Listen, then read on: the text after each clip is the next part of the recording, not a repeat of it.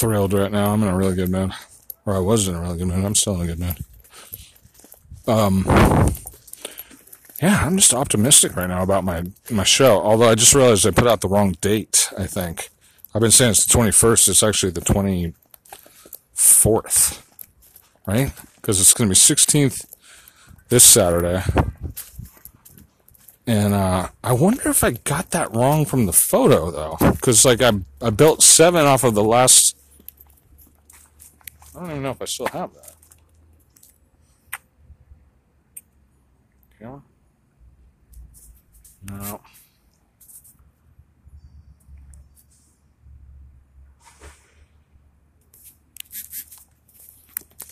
Oh well, because like I remember I looked at that other event and I thought I added seven to that uh, number, which I was guessing was 14 because I, or maybe I just misremembered. I don't know what, what happened. Oh well, good thing I haven't invited more than two people and I have their numbers and stuff. So uh, it'll be like. I also went looking for that girl, and that open mic doesn't seem like it exists. There was a communist meeting instead, and I just. It was all locked up, too. I don't know if she was there. If it was an open mic, it looked very strange. Was more like a meeting of communists. You know, progressives, whatever.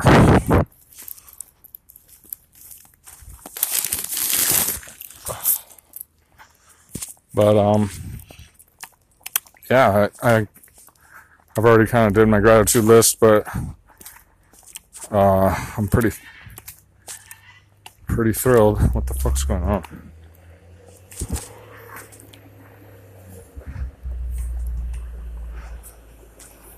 Um, I want to start announcing my gratitude, but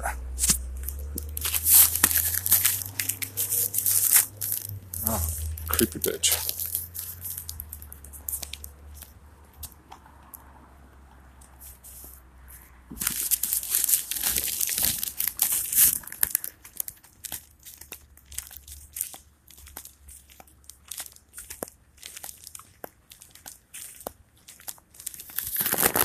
Yeah, basically today I was in basically sucked. I had my disability all day, but my, mentally I'm and emotionally I'm pretty happy right now, and I'm physically I'm better. So, you know, I rarely get to afford hot coffee and at McDonald's, but when I do, I love to enjoy it. I mean, I buy this other kind of coffee.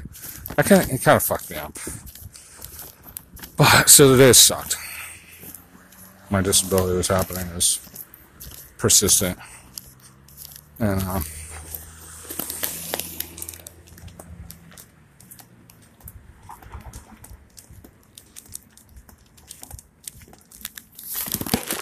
But I finally, you know, I tried, I, you know, I, I walked half the way home and I was having a problem and then I brought back those bamboo rods though.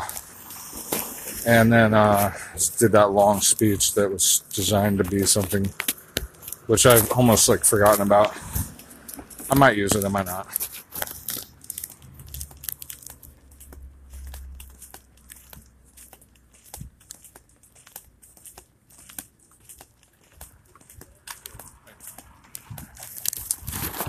Couple fags were looking at me tonight. It was fucking irritating as hell.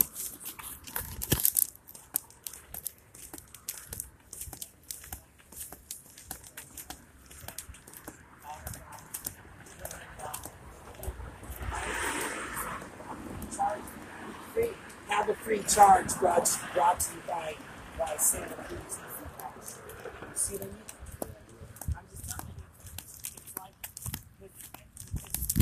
I mean, it's one thing to have a gay guy look at you or something and you out. It's another to like be walking and some guy's like staring at your dick, like just rubbernecking. I'm like, bro, this is why I wear a beard.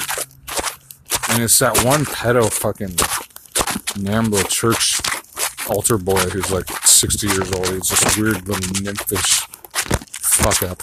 I used to hate. Same reason, probably. And like I tried to forgive him over the last few years because it's just this addled fucking derelict. But saw him here, doing the same shit. I'm like, that's probably why the fuck I hated that guy in the first place. Fucking pervert. But and, oh, it's the culture. It's yeah, it's totally cool to lure or leer. I'm sorry, I said the wrong one. And then some other homosexuals looking at me too, and I'm like, fuck me. Well, I guess it's because I was all out of blue again. But like, I'm like, man, I hate that when I feel so good and I'm all comfortable and stuff, and then like, I'm chilling. I just feel comfortable and happy and like super laid back at the ease. Like I'm not even trying to be sexy. And then these other guys are thinking I'm fucking available or something. I'm like, dude, fuck, don't you see this? This whole thing is designed to say, fuck you fags. I do not want to be fucking perved on.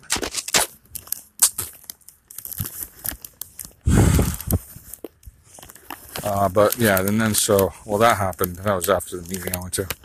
Because I went to the library and, um, like, I think I already said that. Yeah, I did. I was having a good time and my friend sat down next to me and I passed him a note because I was like, didn't want to interrupt the quietude and I wanted to give him my information and stuff. But uh, then we chatted, we started chatting and we just kept our voices pretty low and we had a good conversation. And he told me about this cool app. So now I have a phone number which is fucking rad. I mean, I didn't even know about this thing. And like, I'm pretty good with like all the free and tricks and stuff, but I didn't know about this one. But that's the thing is like a lot of us who are out here, like, there's all these little tricks of the freaking trade. And like, you know, I have this Wi Fi phone. So I was glad I messaged my buddy and uh, he got back to me a couple times and it's fucking rad. I've been trying to get a hold of him for, a well, actually, I just started trying to get a hold of him, but I've had no way to use the phone. I mean, I didn't even know his phone number either until I found his contacts in my old email that I opened up, which was another bonus. And I found, like I was saying there, I think I found a lot of my, a lot of contacts of people I, I do really like. So I, I mean, emailed a few people.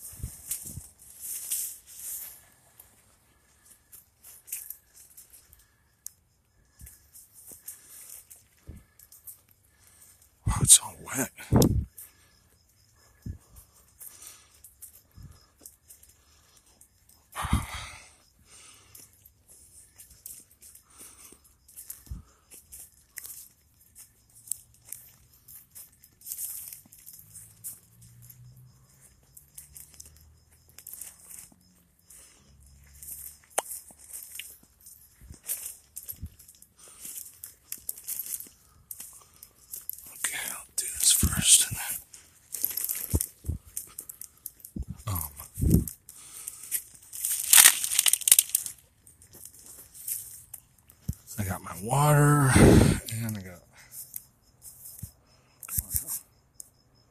Fuck you, come on, work.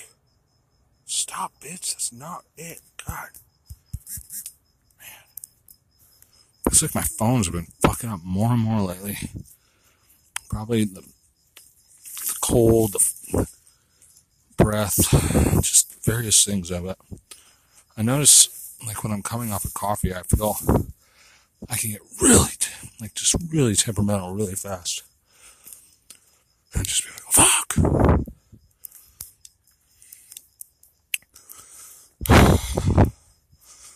Okay.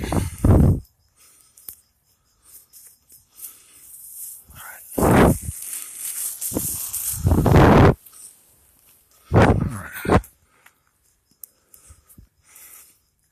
Now it should be good. Stop it!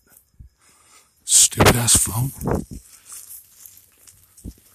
It's like now this one's doing it. And turn it off and it pops on again.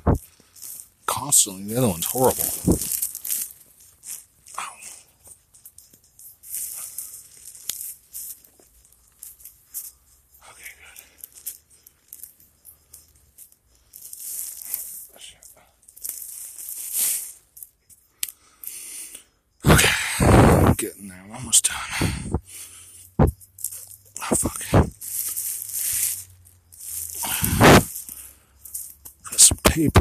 I wonder if I should sleep on those or not. Um, yeah, why not? I don't see that being a problem. Do a stick.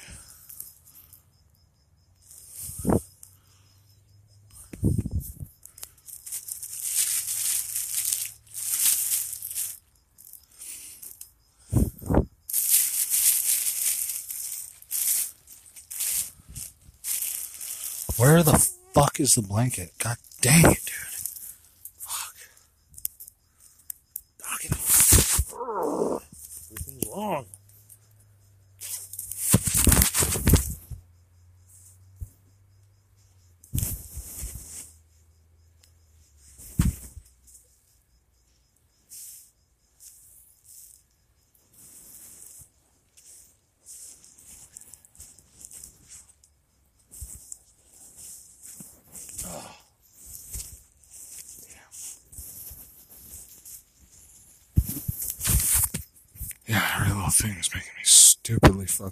I guess that's the downside. Okay, so back to the story. I like to do my gratitude lists, I think. So yeah, it was really good hanging or talking, catching up with Chris a little bit. We had talked before, but um, he was like more like attentive this time, or I don't know. He responded to like the suggestions. Sounded pretty enthusiastic about my festival idea, and he had some good ideas and like some good skills to bring. So, um, I mean, this guy, he used to be, and he probably still is. I mean, he's like a really brilliant guy. Like, I, I wouldn't be surprised if his IQ is like. I think I have a pretty high IQ. I do actually have a pretty high IQ, but um, I wouldn't be surprised if his is like significantly higher than mine. I don't know. On the other hand, maybe we're about the same. But that still doesn't mean that like I'm some like the smartest guy in the world. But as far as like I think what IQ tests for, especially maybe in white people, maybe not in people of color, who knows? Like, because it is kind of like culturally cent- cultural centric, I think. So I can't say it's the only test of fucking intelligence. There's just a lot of black dudes out there that are fucking brilliant too, and they have their like hustle going on, and they got it way better than me, you know. And like I feel like I I'm still learning from black guys like how to be like relaxed and how to be happy and free and stuff. Like, man, those guys, you know, they don't have jobs and they're floating around with their little portable wireless speakers and shit. Like, what are they doing right? Besides like a good drug deal, probably.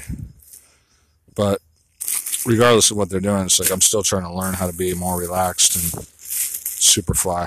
So I'm not even trying to make a racial racial thing, but but as far as IQ test and white guys, this guy's fucking smart. But he's a little bit messed up right now. He's always been a little bit messed up. I mean, I kind of think he's an acid casualty, but what the hell is that? I don't know for sure. So I just like I try not to judge too much. I want to, I kind of just want to bring him back into you know some kind of happy joy thing and look at his look at the good sides about him and try not to judge. And in fact, I mean I don't judge very much, especially houseless people. It's like you know if they're even halfway consistent, I mean it's it's pretty cool. Anyway. I guess I'm being kind of objective about it, statist or calculating once again. Because like, I mean, I'm looking at this like a arrangement, you know, like a kind of thing that like I've done before, which is calculating strengths and weaknesses and trying to coordinate. Oh, fuck me, dude! I left my bag open. The fuck did I do that for? Where's my other phone? There it is. God, I'm an idiot. Fuck, I'm an idiot. Man, I've been doing stupid stuff like that recently. Just like leaving my bag open and stuff while I'm throwing it around like a moron. Okay, I got some cookies. Oh, I got a can of chili and a can of or a bottle of ginger ale, which I've been enjoying recently. I was almost going to buy the Fanta because it's they're usually out of Fanta, but you can get a big bottle of Fanta for two dollars, orange. But I just wasn't quite in the mood. Plus, when I the way I see it, it takes me two days to drink it. It seems like it gets a little bit sick by the second day, and then I have to haul it around. I have to put it in the fucking. I have to hide it, and it's heavier. Anyway, it seems like a little bitty.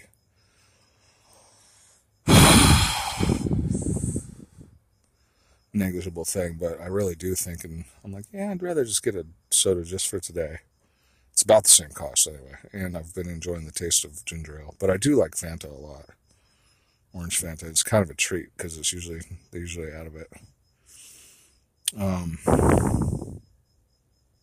yeah, I mean, I had a good checkout at the shopping market. You know, to me, like to even even just emphasize like all the little things I'm grateful for right now is like such a pleasure because it could be way worse. And like today was pretty hard. Like my butthole was fucking slipping out. It was not fun. I was in pain, and I was definitely uncomfortable. And my emotions changed dramatically when my disability is um, active, and that can be very dangerous. Like if I were to get into a fight or something, because I can be like my face is going sour because I'm mad and I'm upset at the same time. I'm in pain if somebody took that the wrong way, they might want to start a fight with me. And there's a lot of iffy people around where I live. And um, my emotions change wildly when I fucking am in pain like that. So it's really hard. I have to get, I have to try to get back to some privacy, which is hard to find if I'm in the wrong place. And like today, at the extent of it, I was way out in the uh, other side of the bush, and this guy was kind of coming up on me, but I think he was just sort of normal or something, whatever that means. I mean, I don't think he was necessarily hostile, but as I was passing he left me alone for a while, but then he was still there and it was like creepy. And I was like, what the fuck, man? I was thinking to myself, I'm like, are you here to fuck me up or what, dude? Because this is weird. But I think maybe he just was there to shoot up or something, or maybe he had to take a shit. I'm not, I'm not sure. Because it was like the end of this little path. But I struggled after that to get home without, you know, my ass was slipping out.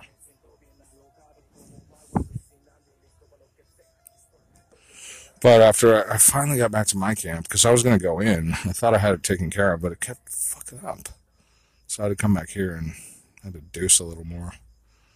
And then I had to lay down again and fix it up again. But that was finally over. So it took all day, basically. I missed lunch for sure and everything. But but so it was good that my day wound up pretty good. You know, hanging out in the library, I was just trying to do a few things and um, damn, I opened up that account, like I said, and my contact list was looking pretty good. I mean, I was getting some new con or some old contacts that I've been wanting for a while to get a hold of some of these people, but uh, I couldn't find their contacts. Like some of my favorite people, I'm like, where are they? So I found probably my favorite people, like some of my best people down in LA. And um, I shot off this one email to Jamie, which was a little bit, I don't know. Like I did mention that I was looking for investors in my motion picture thing, but it was at the end of the fucking email, and I gave him, I gave him a bunch of my free videos too. So the way I look at him is like, I mean, honestly, he's helped me in the past, like with finances and stuff, like much more than anybody else. But I never, I never really asked him for help, and um, you know, even when I was broke as fuck, like I was still down as fuck to stay true to my um, poverty because I never needed anything. Like I could always manage. And there was a few times where I was thin, but thin, I mean, maybe not literally, but I mean, I probably was pretty thin literally, but um, and like I was just waiting, you know, he helped me even like go get, get my, um, ID one time, I think, cause I came back, I'd been robbed in Hawaii. Um, he helped me, like he lent me some money and I was, I really looked at it as a loan, like I was going to pay him back, but, um, I think he, and then I think I got paid and I was going to give him the money back and he, he like basically insisted I keep it or so just keep it or something like that. And like, it was kind of like the other day with that old dude. Like he gave me some money, but I was like, and then I gave it back, but then he gave me this change instead. Um, not that I'm not greedy because I can be greedy too, but when it comes to charity, like I don't really ask for it, but if people give it to me, like I don't really deny it either. So anyway, so I'm not actually like I've been thinking about that a lot. Like I don't want the guy to lose money on me, but I do want to set, as I said in this one paragraph in the email, I was like, I do want um, the investors to, I want to secure a, a distribution deal for any for investors. which is my main point is like I want there to be something in place or very likely to happen, not just like a like a hope. Like I wouldn't want to get invested in if I didn't think there was a buyer on the other end. And by the way, Jamie had experience with that. Like he had a filmmaker that he worked with and then he like sold the picture. He said he recouped his money in foreign markets. Now, I don't know how much of that is real, and I kind of think that he didn't factor in his travel costs, which to me is totally a part of it. But you know, I think I think it's kind of all a hustle out there when they do stuff like that, and they kind of say, "Oh yeah, we'll buy your film out here, but you got to come out and stay for a week or something." I mean, that's the way I look at can con or whatever con. It is such a con.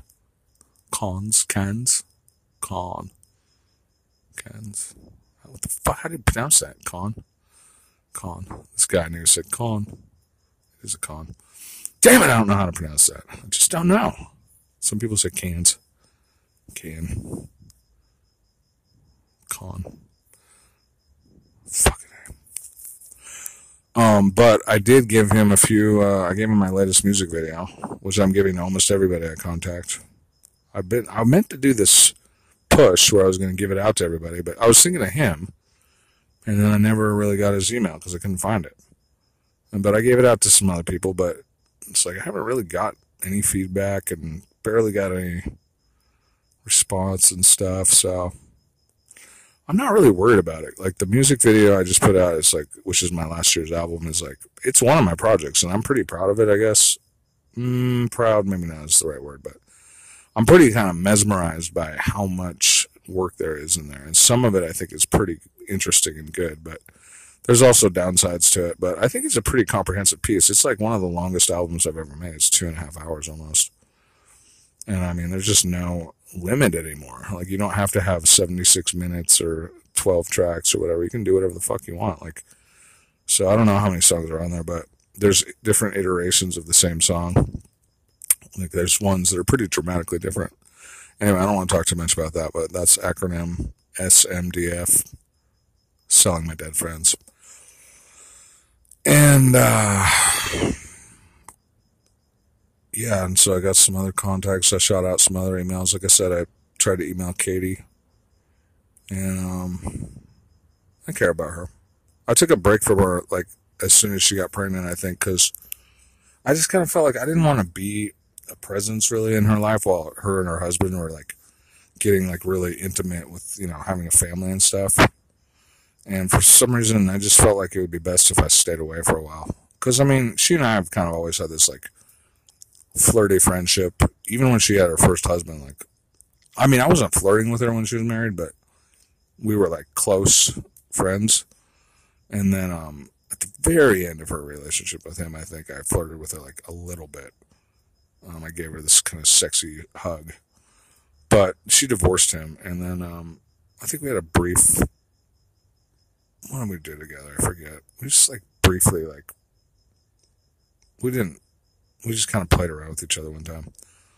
And it was like all this tension was built up and stuff. And um, anyway, he, I don't think he was directly abusive to her, but he was like very, very aggressive and stuff. And so she was concerned about that, I think. And she seemed like super, super unhappy. So I didn't recommend she get a divorce, but she kept being so bummed out every time I talked to her that I just like eventually was like, well, you've been bummed out for like a whole year. Like maybe, you know, maybe you should get a divorce.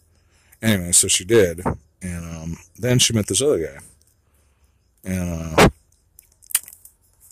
he seems, just by the, his pictures and stuff and the way she looks when she's with him, they just seem like a way better couple. So he looks like a really nice guy. And she looks happy and stuff. And yeah, so they had a kid. And uh, I have no interest in interfering with their relationship whatsoever. But especially when she got pregnant, I just kind of felt like, I don't know, I just felt like maybe I should dip out for a little while and just I've done that with other couples I've known and stuff, and even my friend, my good friend that I like, one of my best friends. Like, I just kind of, I mean, I just kind of had to not be around like when his baby came out and stuff, and especially because like in that case, like, you know, I was like, I used to stop by his house a little too often, and I, I'd be kind of dirty and like a bum, and you know, I just don't want to bring like all that energy when they're having like a little infant and stuff. Not that I think I'm bad, but more that the tension, the social tension between them and my lifestyle is just more like I don't even want to have it all be complicated. So, and then there's some uh, other resentment issues in that case, but I had to work on a lot of that. I'm still kind of working on it, but.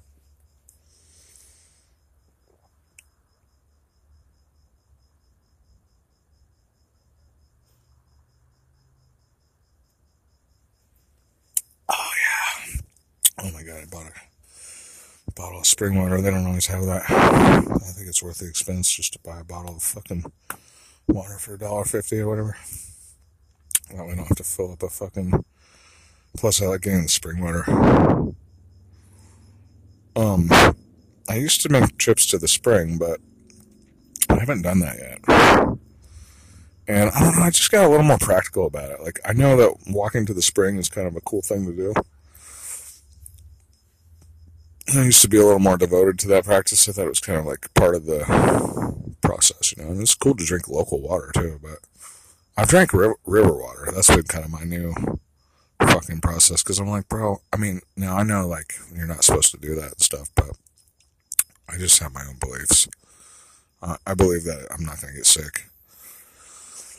So I've done that enough, and um, I just feel like at this point I'm more likely to just think spring water is spring water. I don't want to get too mystical about it. Spring water is good enough as is, but I'm sure it's like better if I go to the spring myself because it'll be like so fresh and it's kind of, and then mental, emotional, psychological, maybe spiritual will be like definitely entertained by the process. But in practice too, I'm like, even buying water is kind of weird, but I, I believe spring water is better than municipal water. But um, maybe I'm wrong with that. Maybe I'm wrong with that too. You know, maybe there's really no difference, even if there's like some pollution or whatever, fluoride even. Maybe it's all negligible ultimately, but so maybe it's all psychosomatic. But I do prefer like to drink spring water and like it's makes me feel really good when I drink it.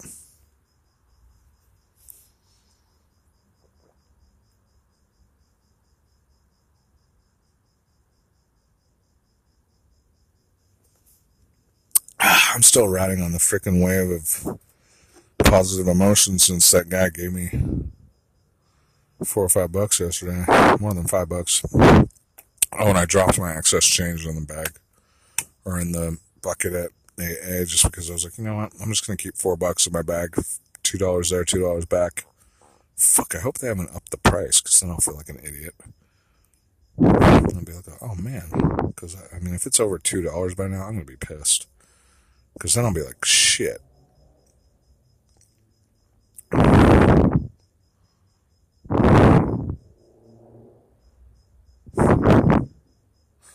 Yeah, I could see that being a problem, especially if I had a, an asshole driver like that one guy in San Jose who was like bummed at me for being a little short. And he didn't realize, like, I mean, what a long adventure I'd had and how lucky I was to have any money. I mean, I came all the way from Florida and I flew in and then I came down the pike and got all the way to San Jose by walking in by a bus or two buses maybe. No, one bus. I don't remember. And then I got to San Jose and I was almost all the way home and I still had five dollars in my pocket. And I was like, well, I know it's seven dollars, but maybe the bus driver will be cool. He was not cool. He was a douche about it. He let me ride, but he gave me a guilt trip. That really bummed me out. That was almost like tonight when I was in the store and this couple of dumb fucks, they looked over at me and they started laughing. And they're like looking at my crotch or my pants. And I'm like, why are they laughing at me? You know, and I was feeling so good today. And I was like, oh man. And that even crossed my mind. I was like, ah, I, f- I was feeling so good too. And now these fucking fools are laughing at me. And I'm like, what is it? You know, like, is, is it my penis? You know, is it like bulging out or something? Like, what? Why would they be laughing at me? And then I even looked down after they turned away, and I was like, basically not disturbed because I was like, whatever it is, it's they're being dumb. And I was like, I was like, how rude are these people? And it, I think they were foreigners. Like they just they sounded like they're like Italian or French or something. And they're like laughing all like Europeans. They go, joy of life. Look at that weirdo. He's a bum. Whatever the fuck they were thinking is super rude. But then I looked down and there's like nothing wrong with my pants. So I'm like, what? And I'm wearing nice pants too. Uh, maybe their joke was that that bum has nicer clothes than we do. Who knows? But then I was like, well, maybe they were looking at the keychains that were next to me, which is possible, but whatever it was, it was just like, God, some people, you know, it's just, they're so rude. Um, and I don't know what it was. I really don't know what it was. Maybe they weren't looking at me. But it's like in some cultures, you know, they just have different mores. That's really what it comes down to. And like, maybe they didn't think they were doing anything wrong. Or maybe that wasn't rude to them. Um, but yeah, otherwise tonight was great. And I went to a meeting. It was pretty good. Um, I thought I shared a lot about what I've been working on this week, my festival and stuff. And, um, I had a good share, I thought, but I was a little bit in my head and stuff about just like I wanted to say what I wanted to say. But I was telling people like, you know, how I deal with it, how I work my program and stuff. Kind of sounded like the girl that went after me was kind of admonishing me a little bit for some of the things I said, which I find I often think people are doing that because there's a lot of that, I think, in AA. There's a lot of these combative admonishments and stuff.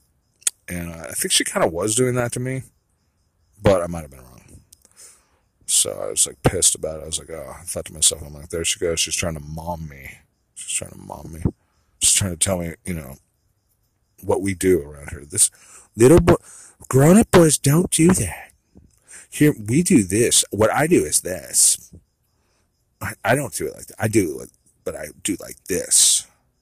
And I was like, oh shit. It sounded like she was trying to correct me for where I'd done it wrong. And, uh, like I said, I don't know if that's true, but it, it sounded like that to me. And so I kind of had to check myself once again. I'm like, yeah, maybe she wasn't saying that. You never know. Maybe she was offering some kind of nice advice and I just misunderstood her tone. Like maybe she was trying to add to my perspective, but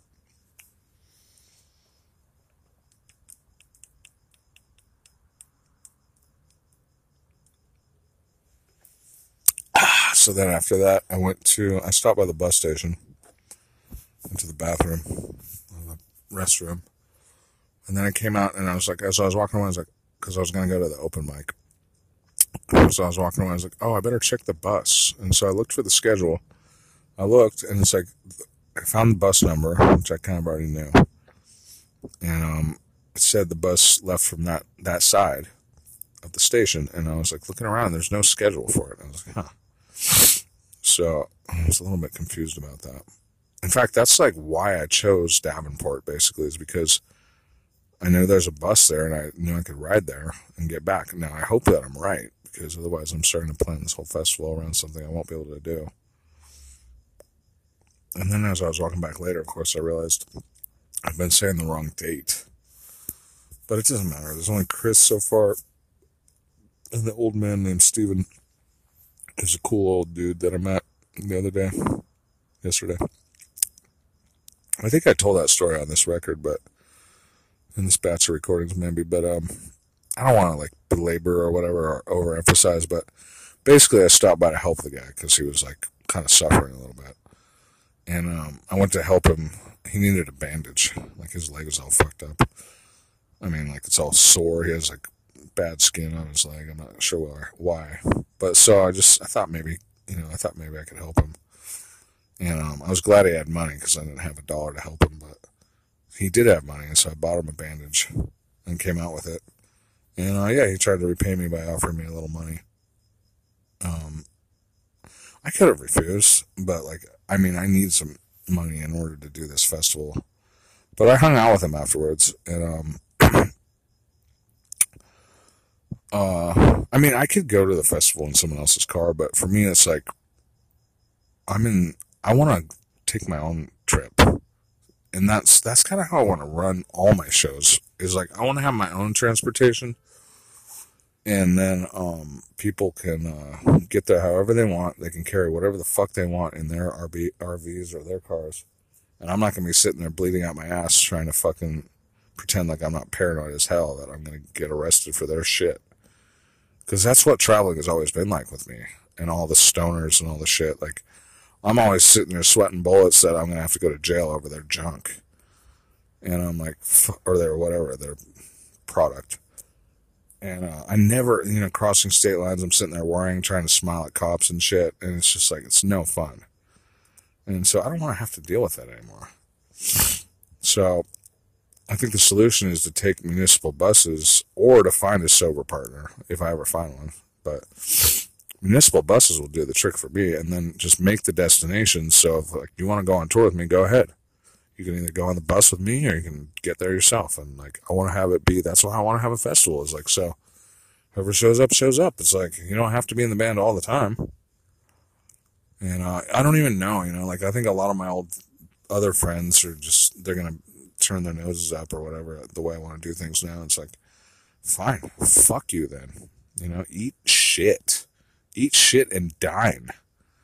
Dine with a full glass of fucking urine. Drink your fucking eat eat shit and drink urine. Drink bloody urine, bitch. Eat shit. Fucking write me a postcard and send it to fuck you. Sorry. But uh, seriously, I don't want to be hindered by assholes that I fucking used to listen too much to. Alright, so I got a can of chili, got a bag of cookies. I feel great. As far as I'm concerned, I feel great. I'm kind of worried, actually. I'm starting to wonder if I'm like split personality or something. I'm like, I feel great. Oh God, I'm so happy. I'm so grateful. Said, fuck you! Ah, fuck you! Oh, I feel great. Yeah, I'm so happy and faithful and good. Ah, you motherfucker! I like have two like fucking personalities once. Is this thing? Yeah, who cares? Huh? No, I like to keep it a certain way so that it looks camoed.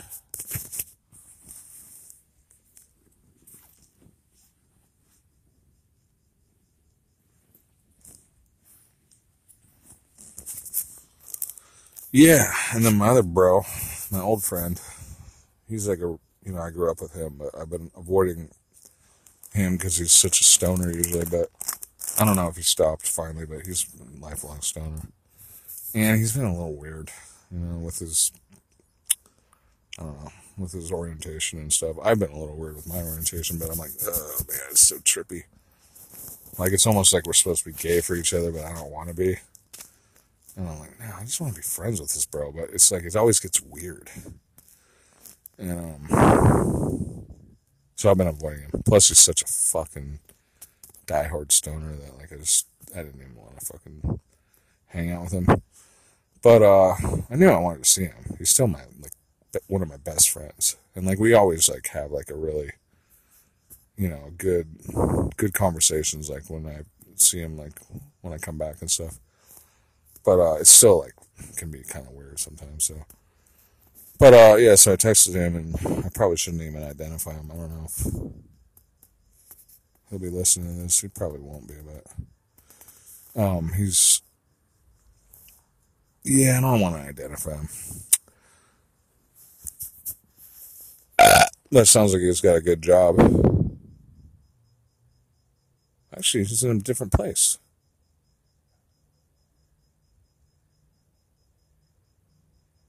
I wonder if he moved. Hey, maybe he moved. Actually, maybe he moved. Which is weird, but um, he's close enough. I mean, so he's working in the Bay. Maybe he moved up there. And he works for like a trendy company that everybody's heard of. But as a, you know, someone who performs a service. But uh, anyway, if he's up there, if he lives up there, I'll probably see him when I go up there because I'm, you know, probably gonna head up there. That'll give me a good reason to be up in that part, and then uh, try to do the festival up there. Try to do the show eventually, but I won't be heading there right away. But soon enough, I'm sure. Well, maybe. I'm not so sure. I'm not so sure like what I'm gonna do. Like I'm gonna try to do this like one show at a time thing.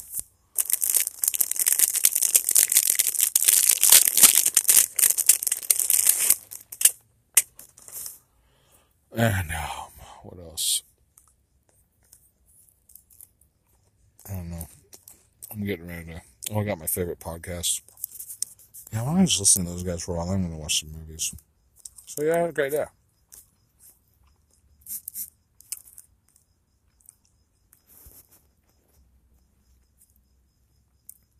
Stop, dude. Get off my dick, bitch. Fuck you. Stupid console bullshit. No.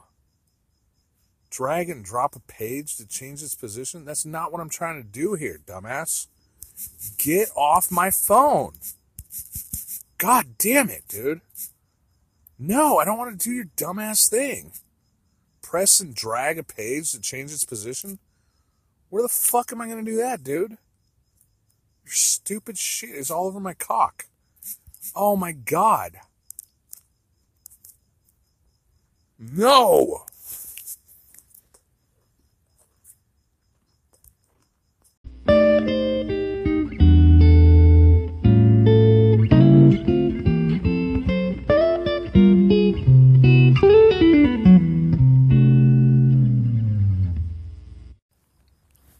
Telling you, this stupid fucking consoles are fucking going apeshit.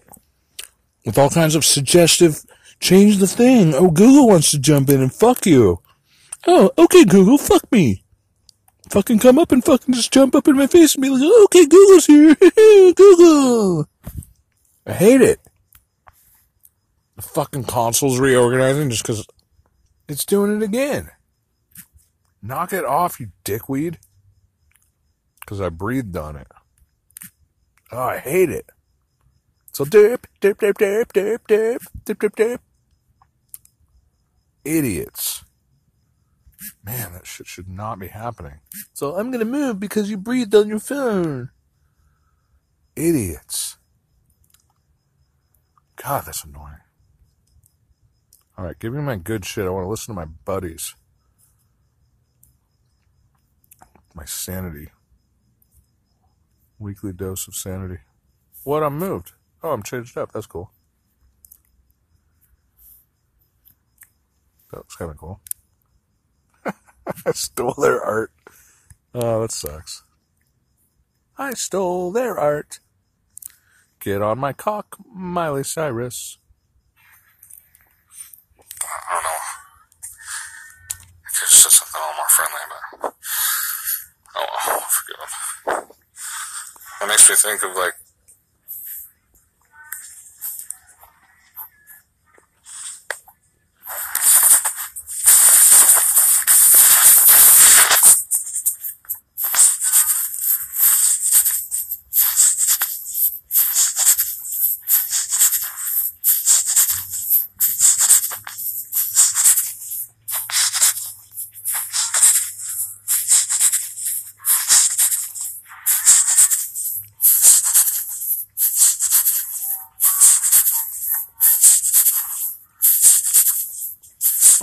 bitch.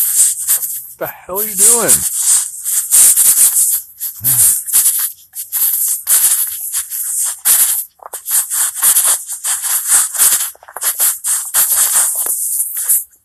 Damn, my foot just keeps hurting every time I walk in these damn shoes. Uh, yeah, I feel like there's so many things. I'm trying to get people's attention out there. It's like I'm out.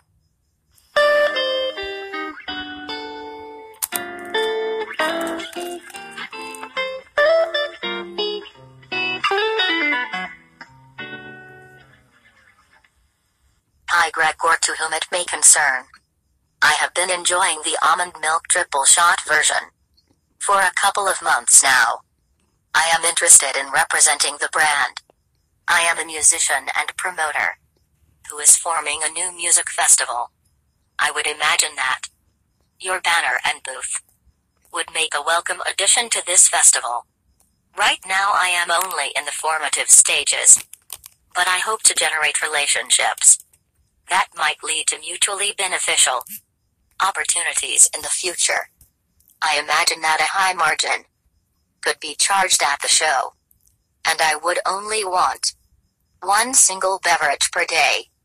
In exchange, that would only be a fair deal if you and your brand found it to be a profitable arrangement. I hope that this will come to be. Perhaps by next year or sooner. I am going to run my first show in a the near future. And I will contact you again in the future. If I haven't had a response. please contact me.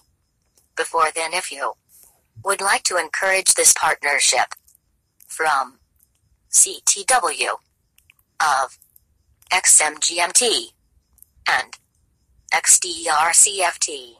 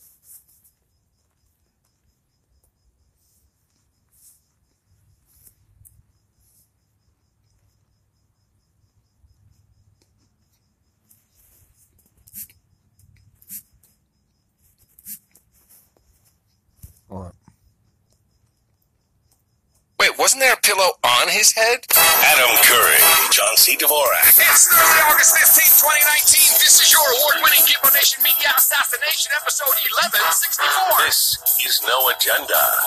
Adjusting the algos, tweaking the twiddlers, and broadcasting live from the frontier of Austin, Texas. Capital of the Drone Star State. In the morning, everybody. I'm Adam Curry. And from northern Silicon Valley, I'm John C. Dvorak. It's Crackpot and Buzzkill. In the morning. Yes, you are, John C. Dvorak. Without Big a shooting in Philadelphia. Another crazy shooting in Philadelphia. Oh, wait a minute. Just a bunch of cops that were shot, so never mind. uh, you know the problem with that shooting in Philadelphia, don't you? There's more than one problem. What, what's the problem that you saw? Well, I didn't see it, but I'm pretty sure the shooter wasn't white, and that's a problem Well, for Yeah. news reporting. way they, okay, th- this brings us to the clip. the, I have the the, clip bon- the bonus clip, the bonus clip. Bonus clip. Yes. When when CBS played this on on the morning show, they said, and then the uh, the uh, I guess the shooter was then surrendered, and then they showed a white guy coming out of the building. People should go look at this clip. Really? on CBS this morning. It's on the CBS news site right now. But what? But was? But was that the guy? Shooter, Was that the guy? Was that the guy? no, it was one of the hostages. oh God. Oh my goodness. Okay. Yes, they said. I watched it a couple of times. I said, "Oh, this guy's a freak." It was like some white guy with a long, one of those long goatees and Yeah. a bald head, kind of a creepy looking guy coming out. And I said, "Oh God, what a creep!" And so he's coming out, and then then later in this thing when they showed the guy when they showed him at the hospital, the hospital or something, this the Yeah. shooter, or they showed a bunch of people at the hospital. They had one guy in cuffs. It was a black guy. I said, wait a minute, wasn't the shooter a white guy? And so I looked up the shooter by name on with the image search, and there he Yeah. was. It was a black guy. Yeah. But That's. CBS, I'm telling you, if you didn't know, wow. You were tricked by CBS to make you think it was a white, another white nut. Uh, this clip we play it now. Yes, sure, play. The long standoff that paralyzed a Philadelphia neighborhood is over after the man accused of wounding six police officers and shooting repeatedly at others surrendered overnight. His name, Maurice Hill, 36 years old. He walked out of his home where he had barricaded himself holding his hands in the air. Police say That's Hill the opened guy. fire when officers came to the house with a warrant. Two officers and three hostages were trapped inside for about five hours until a SWAT team rescued them. CTM national correspondent Jericka Duncan is at the scene in Philadelphia. Jericka, what do we know about the accused gunman? Yeah. We know that the accused gunman has a criminal history, an extensive criminal history that includes several gun possession charges. Now, as for those six officers that were wounded, they were released from the hospital and are said to be in good spirits this morning. You know, you take a look at the scene behind me right now, police still gathering evidence. It is quiet, it is calm. But hours ago, neighbors here described it as a war zone. Sounds of gunfire terrorized this neighborhood in Philadelphia for hours. I got an officer shot. I got an officer shot in this SWAT ASAP. Long gun ASAP. Officers serving a narcotics warrant at a home around 4:30 p.m. yesterday were ambushed by a gunman barricading himself inside. The shooter fired multiple rounds. Officers returned fire, many of whom who had to escape through windows and doors to get uh, from a of bullets. You know, I uh, this broke yesterday, and I was scanning across the channels, and I noticed right off the bat, Fox News was going live regularly. CNN, MSNBC went live in the beginning, and then didn't come back really. And they were running, you know, a special of Anderson Cooper interviewing Don Lemon. I mean, just uh, interviewing each other, whoever the hell it was. And then just uh, they completely ignored it, and I knew right then and there. I, I turned to my lovely wife. I said, "Uh oh, he's not white. This is a problem. We can't report on it." And they don't. And there's no Yep. mass shooting, the gun, that's get rid of none of this. Exactly. They're like, um, oh, it's it's not a crazy white guy, so we can't make it into this fucking war on white people. It's like, oh, he's not a black supremacist. He's just a black guy. Oh, oh, oh, we can't show this. Oh, this is just too. It would be racist to cover that. Oh, we can't cover a black shooter because then we're racist, or that would be racist. Oh, that didn't happen. Oh, how dare you said that that happened? You're a racist. How dare you? How dare you declare that that was a factual reality? You racist. Stop. Stop the fuck you, bitch. God. Well, CBS tried to do this. Uh, Gayle, uh, who says the guy came with his hands in the air, I think was a prelude to showing the clip of a guy coming out with his hands in the air was a white guy. Right. Uh, and then there was the second little little little gem in there where the the announcer uh, woman says he has a criminal history, and, and then instead of giving us any criminal history, she says many gun possession charges. Hold on, I didn't finish the clip, so let's listen to the rest of it. Six officers were shot, including one who was grazed by a bullet in the head. One of the cops who was running past, he, he uh, had blood all, all on his hair. Heavily armed police officers, dozens of squad cars, and SWAT teams swarmed the area. Fire, SWAT, Police, along with the shooter's lawyer, were trying to communicate with the suspect for hours, urging him to surrender and free hostages. SWAT was able to successfully extract uh, the two police officers that were trapped upstairs, as well as uh, three prisoners. But as darkness began to fall, the siege didn't let up. More than seven hours later, the gunman surrendered with the help of his lawyer, Shaka Johnson. I've never known him to possess the traits that would have a person shooting at police officers or having a whole community under siege. Well, anyway, uh, it's very obvious which way the bias goes, and it's the same. We had a guy try to blow up uh, an ice uh, uh, facility with a propane tank, and he was armed with. Now, do you have a handgun or uh, a military-style assault weapon? I don't remember, but it was the same, similar Yeah, and just no reporting. It's it's so wrong. Well, you just have to put up with it because there's nothing anyone's going to do about it. They got it. They got the marching orders from Yeah, who? though? yeah, well, they're following him, that's for sure. Well, amidst all that, I've been poisoned. Yeah. Yeah. Do you remember the? Well, I've been poisoned. Do you remember? You've been poisoned. Yes. You've been talking to me. You should be in the hospital. I should be in the hospital. Do you remember? Uh, it was about a week ago, not long after I went wake surfing again with the former New York banker and had severe stomach issues. Well, no one on the show knows that. Uh, because you, are a trooper. Yeah. But uh, me and my buddies, we're in big trouble here, specifically in Austin. Dogs, people too. That's right. Me and the dogs. In the summer heat, nothing more inviting than refreshing lake water. But in Texas, Georgia, Tennessee, and North Carolina, multiple reports from dog owners that their pets died after coming into contact with blue green algae. And if we had known, I Claire Scardy had Harper since she was a puppy. She didn't understand why 30 minutes after oh. being in the water, her best friend was dying. She's hmm. struggling to breathe, and so we take her to emergency vet.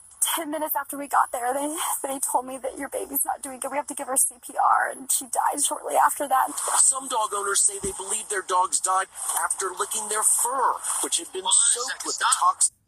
Hmm. Her baby died? I was waiting for you to respond to that. I was just gonna say, did the dog die? Did her baby die too? It's the dog is her baby, Jean Claude. Oh, fur, which had been She's struggling to breathe, and so we take her to emergency vet. Ten minutes after we got there, they they told me that your baby's not doing good. We have to give her CPR, and she died shortly after that. Some dog owners say they believe their dogs died after licking their fur, which had been soaked with the toxin. Baby died? I was waiting for you to respond to that. I was just gonna say, did the dog died. Did her baby die too? It's the dog is her baby, Jean Claude. Oh, I'm sorry. I'm sorry. I'm, I'm sorry. Keep playing. I'm sorry. Ten minutes after we got there, they they told me that your baby's not doing good. We have to give her CPR, Oh, they actually told her her baby wasn't doing well. she died shortly after that. Some dog owners say they believe their dogs died after licking their fur, which had been soaked with the toxins of that blue-green algae. The problem is more acute in the South in summer because algae blooms in the heat are more common. In some cases, the warnings come in word of mouth. The city was like, don't put your dogs in the water, they're passing away. I'm like, wait, what? Veterinarians say they're helpless. Doc, is there an antidote? I'm so sorry to say, no.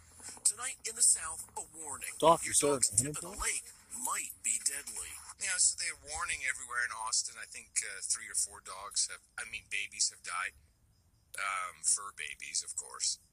But they never hand out any warning for people. And, and I looked it up, and yes, blue green algae can make you sick.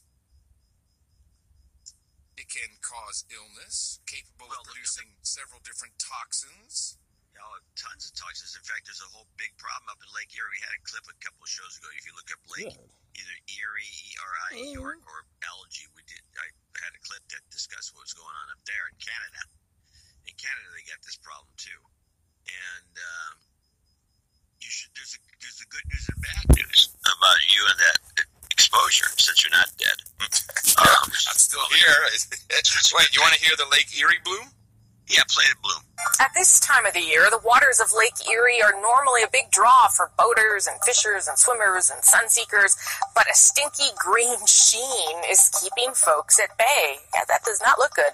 Potentially toxic mm-hmm. algae is growing in the western part of the lake, and for the first time, Canadian researchers are teaming up with their counterparts in the U.S. to find out how big and how harmful it is. Artie Pole takes us there. Not the pristine blue you typically see on a summer's day. Colchester Harbour in Lake Erie in Ontario is a shade of green, all because of an algae infestation. I don't think anybody's going to want to swim in that bloom or they're not going to come out here at all. Fluorescent green, yeah, no.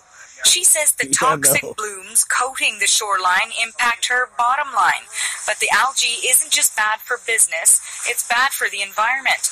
It can make fish sick, and if you eat that fish, it can make you sick too.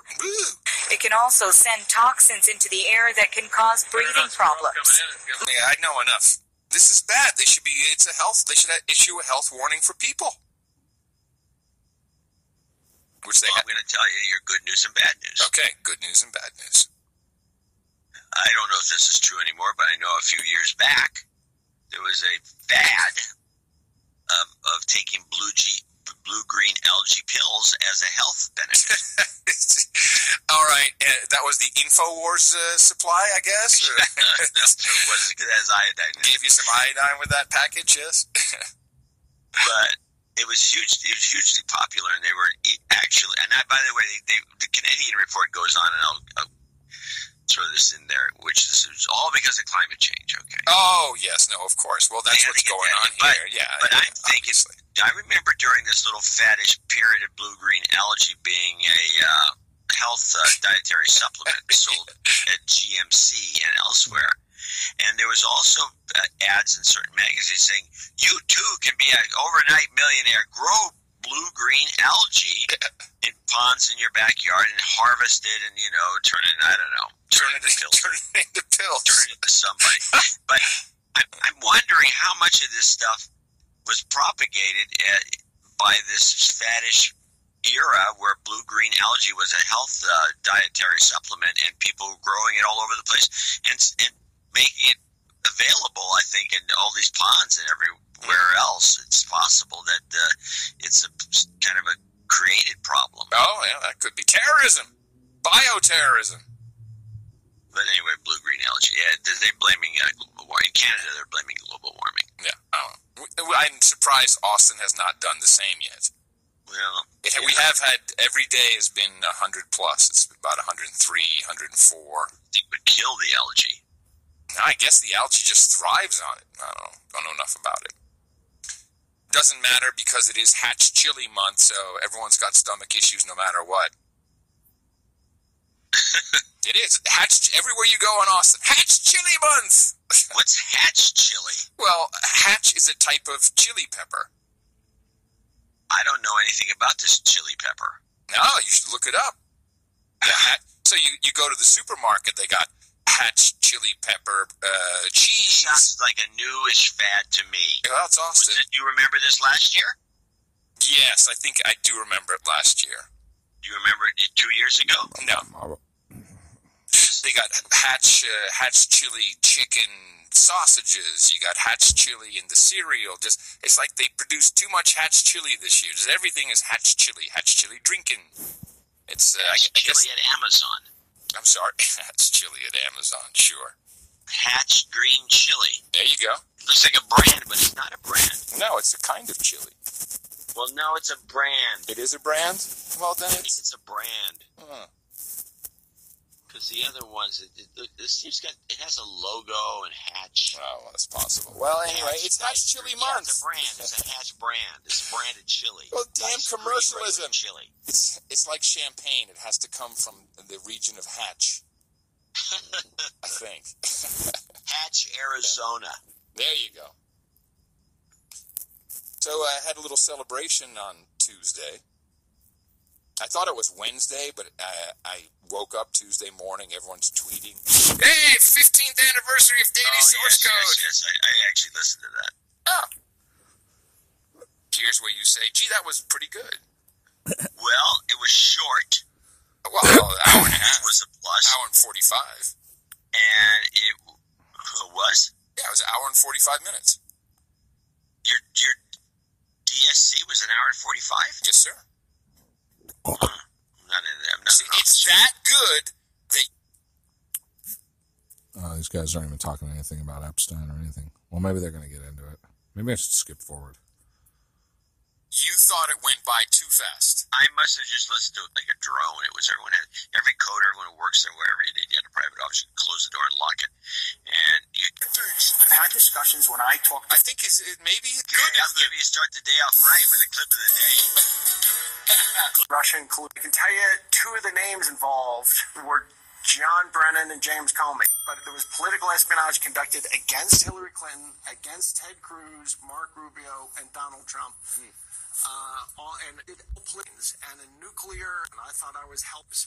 I, going on? Read her stuff, and people send me articles. I'm like, is this really true what she's saying? And so I'm hunting around, and lo and behold, uh, two days ago, the CEO of Overstock.com was on Fox Business News Really? to explain exactly what's going on. I, uh, I, uh, let me let me give it to you in a nutshell. In a very strange way, by a weird fluke of history, I ended up in the center of the Russian and the Clinton investigations. What? I have all the answers. I've been sitting on them, waiting for America to get there. Last summer, I figured out. I, I I have all the answers to both of those. What they all are, it's all about political espionage. Had nothing to do with law enforcement. I thought I was helping them in some law enforcement. It was all political espionage. Here's the bottom line: there is a deep state, like a like a submarine, lurking just beneath the waves at periscope depth, watching our shipping lanes, and a nuclear icebreaker named the USS Bill Barr has snuck up on them and is about to ram them amidships. That's about to happen, and I think we're about to see the biggest scandal in American history. Wow. As a result, but it was all political. Everything you think you know about Russia and Clinton investigations is a lie. It's all a cover up. It was all political espionage. And you think Bill Barr is going to get to the bottom of it? I think I think he has gone to the bottom of it. It was, believe it or not, there was political espionage conducted against Hillary Clinton, and I can tell you, two of the names involved were John Brennan and James Comey. But there was political espionage conducted against Hillary Clinton, against Ted Cruz, Mark Rubio, and Donald Trump. Uh, all, and everything you think you know about the Russian collusion investigation is a lie. Well, it's all going to be exposed. Oh, fabulous. Of course, it's all sealed, oh, sealed indictments, I'm sure. wow. How good I'll give you start the day off right with a clip of the day. Sorry, that's the way to start a show. Couldn't resist. With the biggest bull crap out there. 15 minutes late. What? The story goes that he was in a romantic relationship with the with the Butina guy, uh, the Russian spy, the girl who was. Um, oh, the girl, the hottie. Yeah, well, she's not as hot as the Oh, first. she's not, not the redhead. No, no, no. but she's the one that uh, uh, was a cutie pie. Yeah, she's she's in jail right now because she didn't register as a foreign agent, which half of DC hasn't done. Yeah, spook. Of course, she's a spook. Um, and so that's So how what's this guy? Hold on a second. What's this guy's name again? Patrick Byrne, B Y R N E. And Overstock, uh, I guess we could look and take a look. Um, it was down because of the CEO being uh, nuts. Okay, let me see what this Let's guy. I see. just I want to get a look at this guy to see what he what he looks like. He's like a goofball. No, he doesn't. You guys are wrong. The guy's cool as fuck. He's like bringing Bitcoin to the mainstream. He was accepting Bitcoin on Overstock.com. He even invented a crypto exchange or a, a way to offer um, securities essentially on the blockchain. And he, out of many, probably is mastering that uh, procedure, maybe even better than the Winklevi. Uh, I think he did tZERO, and uh, I don't know everything about it, but he's definitely pretty serious about doing like initial, well, maybe not initial coin offerings, but yeah, something along those lines, in like a really strict way. Um, investment, I think, on blockchain. And so he's pretty fucking cognizant, in my opinion. And so I would not discount anything he has to say. Although I find that to be kind of weird that he would be involved in that shit. I think it might have something to do with the fact that he's um, going to be doing something I'll probably disintermediate the NYSE. Or already has. Where the fuck is my spoon? Damn it! Shit!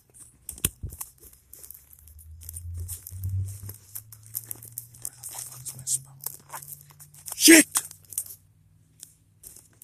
Do not turn off. Where the fuck's my spoon?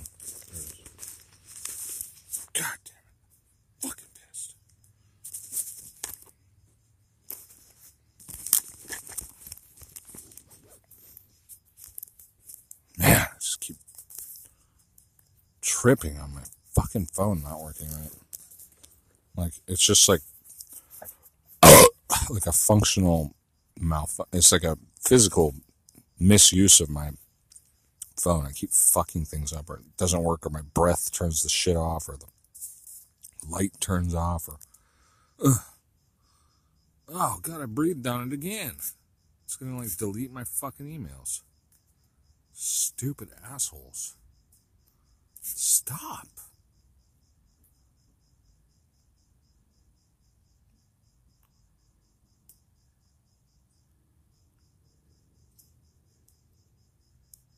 Holy shit.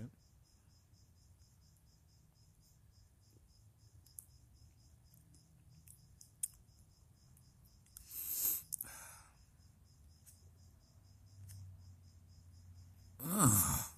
the hell is that? It's just sitting there all stupid? Duh. I didn't even put that there. Fuck you, Mix. Duh. Everything's wrong, dude. Fuck. I feel so annoyed.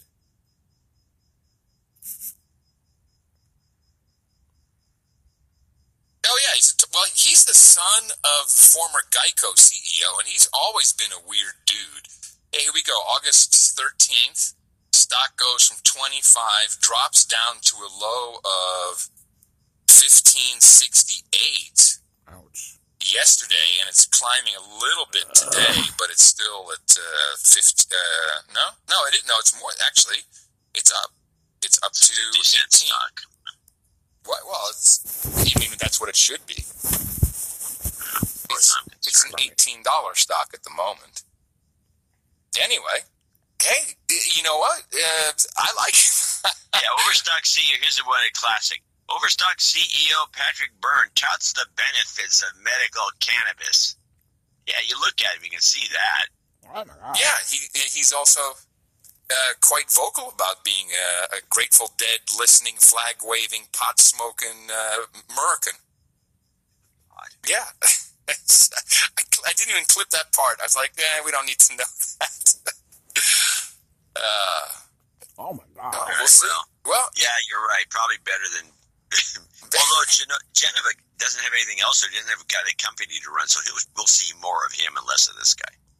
I don't know. We'll see. We'll see. I, I'm very excited about this new twist in the saga, and this new twist. Yeah, and no, even better. Any minute, Also- any minute, all hell's breaking loose for these these bastards. thousands of sealed indictments. Yeah. Now, I did have a chat yesterday with uh, Pieczenik, if we just get into uh, All right. indictments, et cetera, et cetera. Because, you know, he had emailed me that he, ah, let's, let's do a show, let's record. So I recorded a show with him. Um, and uh, as in typical Pieczenik fashion, he he always has something he wants to focus on, and it's usually uh, involves China, in this case, India, Pakistan, the Bhutan region, Kashmir. Yeah, yeah, he's got his marching orders. Y- Yes. Um, but we did talk. We did, Apparently, you're the only outlet for him. well, it's- yes, it seems like all the rest have been burned. Infowars doesn't reach anymore. I mean, Alex Jones might as well just not exist in the in the parlance. I guess we're the same, but at least we're still listed in Apple's iTunes. Yeah, we haven't been kicked off any. Shh! Don't don't talk like that. Don't say these things. Um, you know, so Knock on wood. so you know, I, I asked him the typical things, and he said, "Well, you know that yeah, it doesn't Epstein doesn't matter. He's dead, alive. It's uh, is he, you'll never hear from him again, of course. And Ghislaine Maxwell, we're never going to hear from her again. She'll be found dead, or you know, the, I love that the um, all of our intelligence services cannot seem to find uh, Ghislaine Are they even Maxwell. trying? Although the Daily Mail They found her in Massachusetts. well, here's the report. Let's listen to it with a little extra bonus story. The authorities need to hunt her down, and she needs to face justice. we can exclusively reveal that the British socialite has been laying low inside this $3 million beachfront mansion. The 57 year old is dating tech CEO Scott Borgerson and living near Boston. An insider tells us she's become a real homebody, rarely ventures out. But her boyfriend says he doesn't know where she is. She was just named in a civil suit filed against Epstein's estate. Jennifer Araoz claims Ghislaine helped Epstein rape her when she was 15. Interesting to point out, the disgraced financier had a bizarre portrait of Bill Clinton in his New York City mansion. Daily Mail TV has exclusively obtained this grainy image of the former president in drag. She's wearing red heels and a blue dress. The painting is a reminder of Monica Lewinsky's infamous blue dress with Clinton's DNA. Epstein's brother Mark will likely inherit the former hedge fund manager's $550 million estate, which includes the private Caribbean island recently raided by the FBI. so just reading the headlines, you'd think that she's holed up in her boyfriend's house, but no, no one's seen her. He doesn't know where he is. She's not there. And then, and then this Clinton blue dress thing is the biggest hoax I've seen in a while that people are actually buying into. Well, the, the funny thing about this is one of the more elaborate, or more not elaborate, but one, it's not elaborate at all. But it's one of the more interesting hoaxes because it's very clear. They don't. Nobody says that it's a photo. Nobody ever says that. But they it- always but say it it's an oil painting. But it is a well, photo. can make an oil painting of Clinton with a with a you know with a doing it with a horse. I mean, But, I you know, but John, here's the thing. I've seen this photo before months ago. I, and I, I remember seeing going, that's funny because it's a poorly photoshopped job of Clinton's head uh, on on on some woman wearing this dress. It's it, it's a Photoshop, and and then they pasted it. I thought it was an oil painting. No, it's it's not true. I've seen this picture. Okay, so it's just photos. It's well, a- anyway, I could take a Clinton's head and put it on anybody's. body. Exactly, but so what? But they did it really. They did it really well with this grainy photo, looking in through the doorway into the hallway to the back of the of the hall, and there's this picture, and they zoom in, make it even more grainy. This is bull crap. This is to- someone is laughing I don't their ass understand what off. the point of it is. It's because this is trolling, man. This is it's no better or worse than Chris Cuomo with Fredo. I love the Chris Cuomo mm-hmm. Fredo thing. You want to go there? You want to stay with Epstein for a moment? No. I want to finish this, then we go to Fredo. All right. So I got a couple other things. So Pieczenik, you know, he's like, well, the thing that Trump did, he says, because I'm like, is this draining the swamp? Do we have thousands of sealed indictments ready to pop? And he said, now, what what he's done is he has not gone after the espionage and the blackmail and anything else. He's gone purely after the pedophilia. And according to Pieczenik, that was a genius move because he has now put fear into the circles of pedophiliacs, as Pieczenik calls them. And that will result in people ratting each other out. He feels that the Jon Huntsman resignation, um, right after uh, Epstein, was, was he when he got in? No, right after Epstein died, I think, or what, whatever. He resigned as ambassador to Russia and the story is well he's going to run uh, you know he's going to run uh, for governor of i think ohio wait jon huntsman the guy who ran for president yeah the guy who the used mormon to, yeah the mormon used to be in, uh, in he used to be the ambassador to china and now he's the ambassador to russia well not anymore he was yeah oh, I gotta look this up. I don't know any of this. This is Jon Huntsman, as we've played him many times. Top Ching Ching. Jigga Ching Ching is right. So Pieczenik thinks that he might have been the Chicka Ching Ching and Hapudat Taka Ching Ching and, uh, with Epstein. He, he is listed, I believe, on the manifest as one of the participants in flying on the Lolita Express. So, Pieczenik says, I think he had to resign to get ready for anything coming out. Look up Jon Huntsman. Res- Oh, never mind. I got it spelled wrong. How can you misspell Huntsman? I guess Why does anybody trust these manifests anyway? Like, you know, usually I believe this stuff, but it's like, yeah, but how the fuck do you know that these people are actually on the plane just because their name's on the list?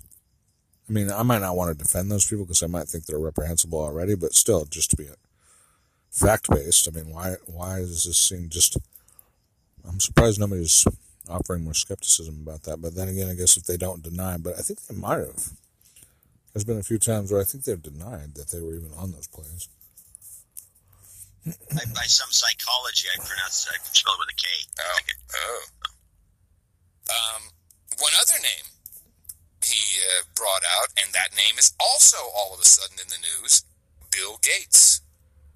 Uh oh. Yeah, Bill Gates showed up in the in the in the uh, stream in the news stream yesterday. Yeah.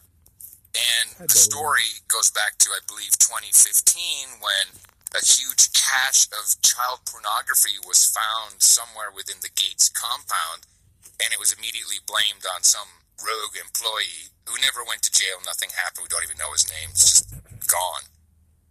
Um, but Pieczenik is very adamant about Gates being compromised, and it's interesting because we're t- you know in all of these different um, circles, one name keeps popping up, one brand name, and I actually wanted to uh, let me see if I have this. You know, that's quite convenient though, because they're gonna if they're gonna say that Bill Gates is compromised, remember who's gonna benefit? Google. And Google's a fucking beast. Um, I found some other information that relates to this, and I'll get to this brand name. Uh, the day after the alleged hanging, there was something odd that, that caught my eye, my ear, only coming from ABC. Now, the New York Post, first of all, apparently on 4chan, there was a post about this happening way before the mainstream got it, before it was supposedly even, ha- I don't know. So that's yeah, fine. Keep talking about yeah, this. that's fine. Whatever, whatever.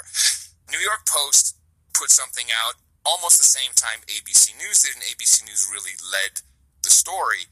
But across the board, in all of their written articles, including this first report, there was something new. Instead of calling him the billionaire financier, the billionaire hedge fund manager, it became. Wait, so sources tell ABC News Jeffrey Epstein took his own life. The exact timing and circumstances are unclear right now, but the mega millionaire is accused of exploiting and abusing dozens of minor girls. The mega millionaire, and this, and it kept coming back, mega millionaire, and no one has said this, this, and no one has said it since, except for ABC, as far as I can tell. And it didn't take me long to find the mega group. Now, if, if this was some kind of code, um, then it, it, it, would relate to this. The mega group was this group of uh, very wealthy Jewish businessmen, all who, um, you know, going back to Meyer Lansky was in there, the oh, wow. uh, Bronfman Sr. was in there, uh, Wexner was in there, um, and then also uh, Maxwell, uh, Ghislaine's dad, Robert Maxwell, was a part of this group, and Epstein became a part of the group when, uh, when through his association with Wexner of uh, L Brands, and in this group, almost every single one of these people has touched, or in Maxwell's case, directly sold the Promise software, which we've talked about before. This is from oh, Eames yeah. Law. This was a, it's a oh, this is the old scandal from years back. It's a yeah, it's a very old story, and actually, I put a couple links in the show notes to look at it. There's something called the Last Circle. Yeah, and everybody who's ever really looked into it from an investigative uh, perspective is dead. Dead. exactly. So I'm like, eh, I don't think I need to dig too deep on this. You know, there's about six bodies, but briefly, the story is that a Silicon Valley company, Inslaw, created this system called Promise, P R O M I S, no E. Drop the E for extra savings. And it was able to connect to mainly financial databases and systems, but it really connected to everything and uh, to all databases that were being created and built. We're going back to the 60s now. This is the late 60s uh, that, that a lot of this work started.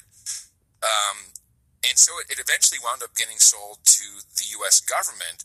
But they, instead of you know just being good, good, uh, good users, they copied this apparently with Israeli intelligence, built in a back door, and then engaged Robert Maxwell to sell it to other countries, uh, to intelligence services in other countries, which the original uh, Inslaw company didn't know about until they started getting calls from the French government for support in French, and then they kind of caught on to what was going on. Yeah, they got ripped off and they never got paid. Well, some of them got killed, and, and some got killed when they looked into it. But if you look at this Promise software and the story around it, almost all of these people, somehow, right up to Barr, actually, all have been involved with this software in one form or another.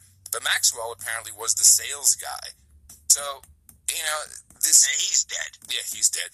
It could have been you know, used. I mean, once you have someone's financial information, you can really track their finances at the banking level, which is, I think, what this is used for uh, mainly. You really can start to predict things that are going that this person is going to do. Not unlike Silicon Valley today. In fact, there's enough uh, circumstantial evidence to think that if not some of the code, but certainly the methodology of Promise has been replicated in Peter Thiel's Palantir software. Hmm. So there's a lot going on around that, and um, well, that's that's let me let me just the, the, the final thing. The final thing is, and this would be the claim that Bill Gates was compromised very early on in uh, in the Microsoft trajectory, probably through you know a honey trap, honey pot type scenario and that the promise um, widget or some code is has been in Windows for as long as we've been on the planet, apparently. Wow. And that wouldn't surprise me.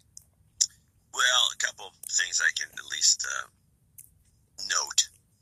Uh, Silicon Valley has a lot of methodologies for you know tracking it, uh, tail numbers of private jets going here and there, and then you find this guy and that guy both landed at Hayward on certain certain time, and then the two planes left, and you figure, well, this guy owns this company, that guy owns that company. These two guys don't really, they're not buddies, they're not hanging out. There's a merger coming.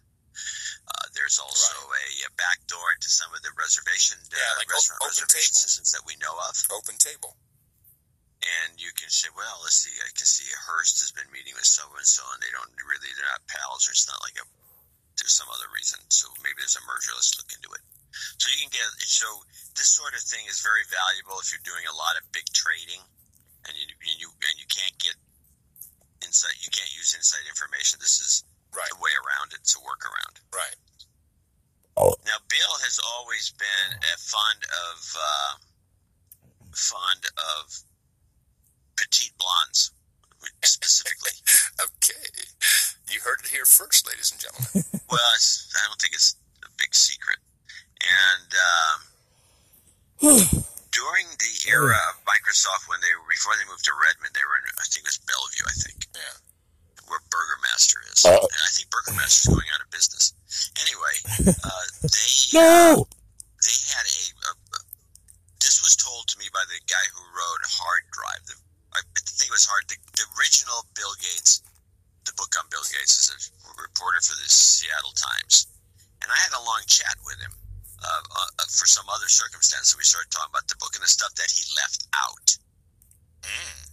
And so he gave me a number of interesting stories that he just they wouldn't let him run, or he couldn't run, or he didn't have enough backup for it, or it wasn't you know mean wasn't the, a Vanity Fair type job?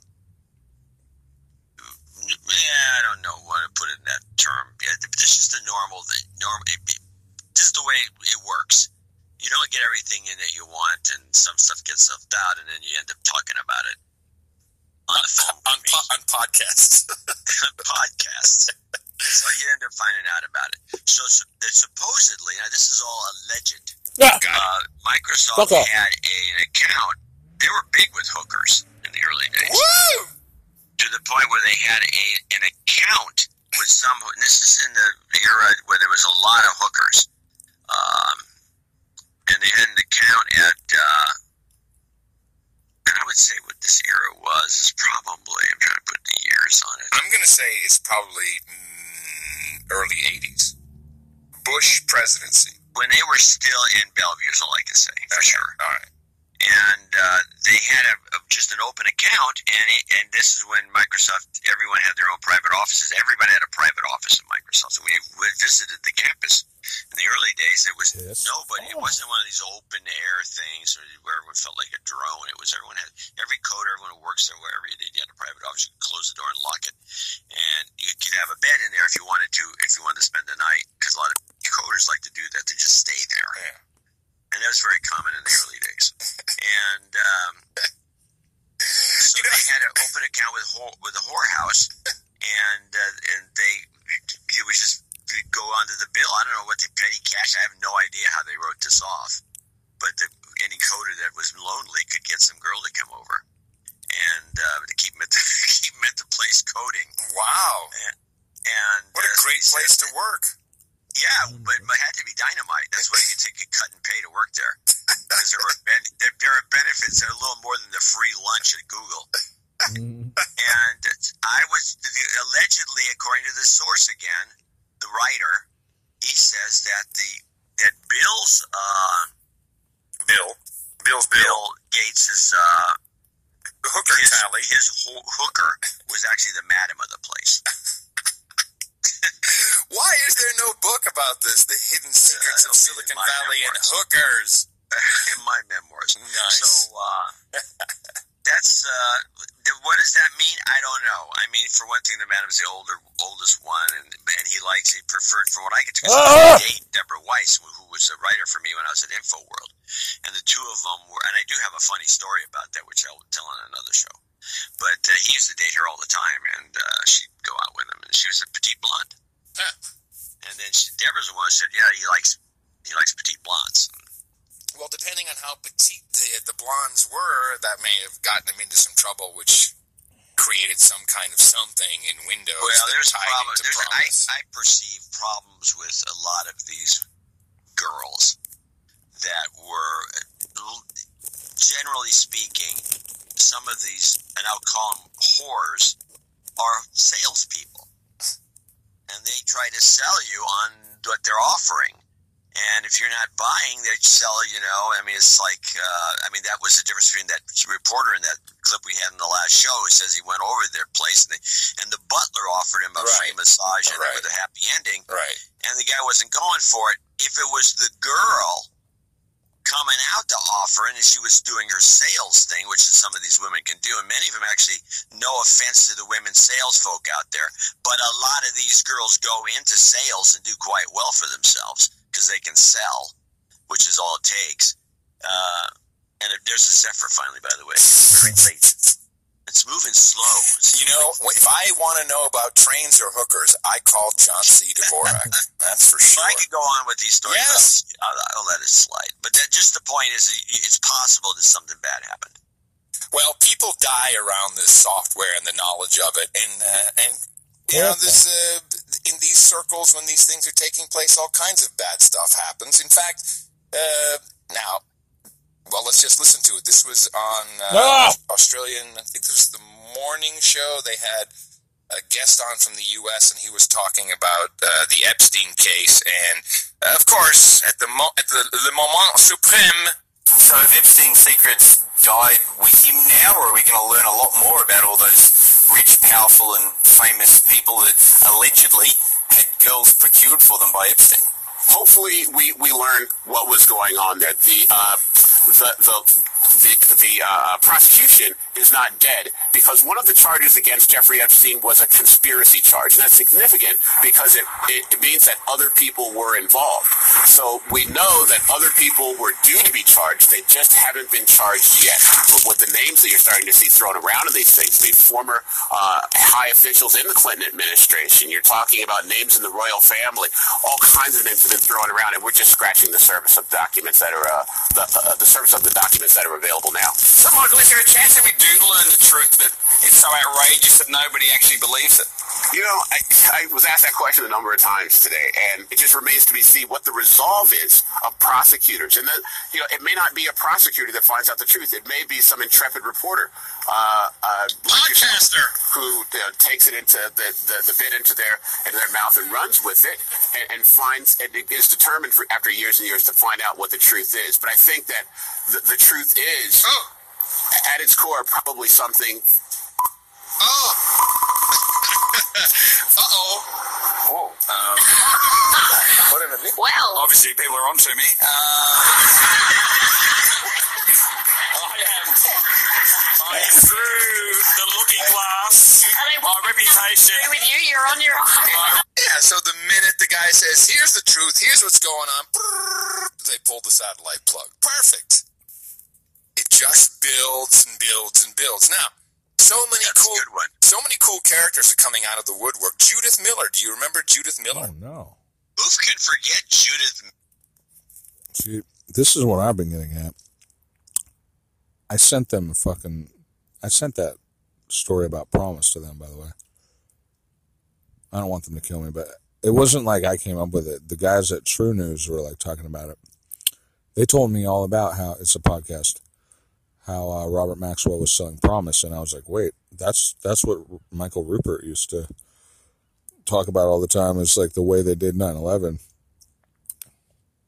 They overrode FAA and NORAD through the back door of PROMIS. And so uh, it's interesting now that Judith Miller is going to come into the story too. I just keep thinking, what if the Epstein scandal really was about 9 11 somehow? I mean, it sounds far fetched, but you already have Ronald Lauder connected to Jeffrey Epstein, and Ronald Lauder was one of the main 9 11 architects, according to like some cognizant investigators who have surmised that much. And uh, I'm likely to believe that because he helped privatize the World Trade Center. And that was the beginning of the whole process that led to them blowing it up from the inside. Um, and Ronald Lauder was connected to Epstein. Maybe, well, they suggested in the other show that they gave him the um, passport. Well, I don't know if it was conclusive, but it was suggested. I mean, so actually, I don't know anything, and and it's like there's just like that's the thing about a lot of these stories. Even if they sound true, I'm like, wait a minute, I don't really have any evidence for this, do I? But it's really just like other people's testimony that kind of starts to make sense. And I think if you look into it, like there may be some truth, but I think this is all speculation at this point for me, anyway. But to see Judith Miller come back, oh, I'm interested. What does she have to say? Because she's totally associated with the neocons. Absolutely. Scooter Libby. Miller. Judith Miller is spook who dude who took us into Iraq. She basically got us into Iraq, into the war, uh, in part thanks to her reporting on Iraq's uh, weapons of mass destruction, uh, both before and after the 2003 invasion, which later we discovered, ah, uh, it was uh, inaccurate. Although, as she clarified in an interview, uh, she she did quote unnamed official sources.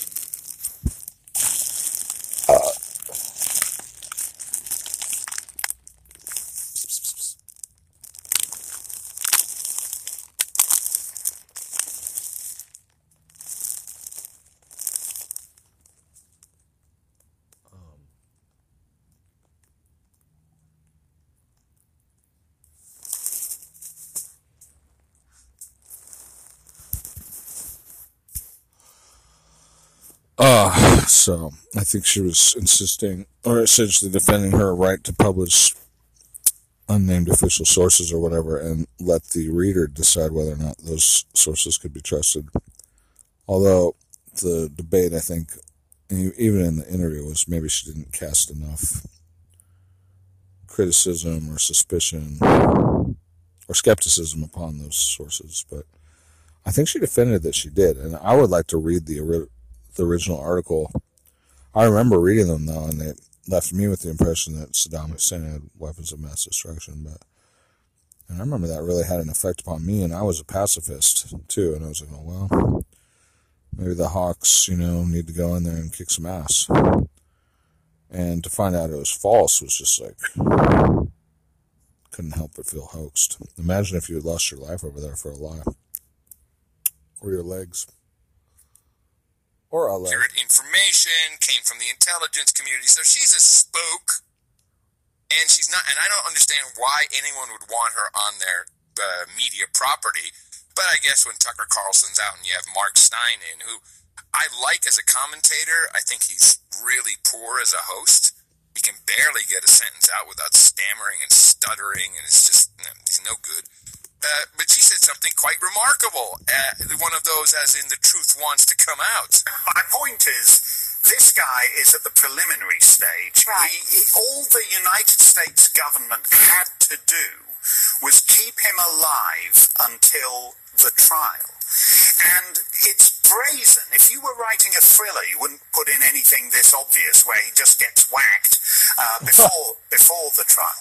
It's brazen either in its incompetence or in its cynicism and corruption. And the American people seem to be leaning towards the latter one of those explanations. I know that people love to embrace conspiracy theories, Shut up, Mark, but. I really think we have to wait until all of the facts are in. And the facts, by the way, are changing a lot. Oh, We yeah. know some things about The facts are changing a lot. Okay. You would know how that works, Judith Miller. Ouch. The facts are changing. That's pretty interesting. Is that the full clip? That's not that's not how a reporter does work. The work. facts are changing a lot. Yeah. Anyway, we all know They've basically that right. Trump is to blame for everything.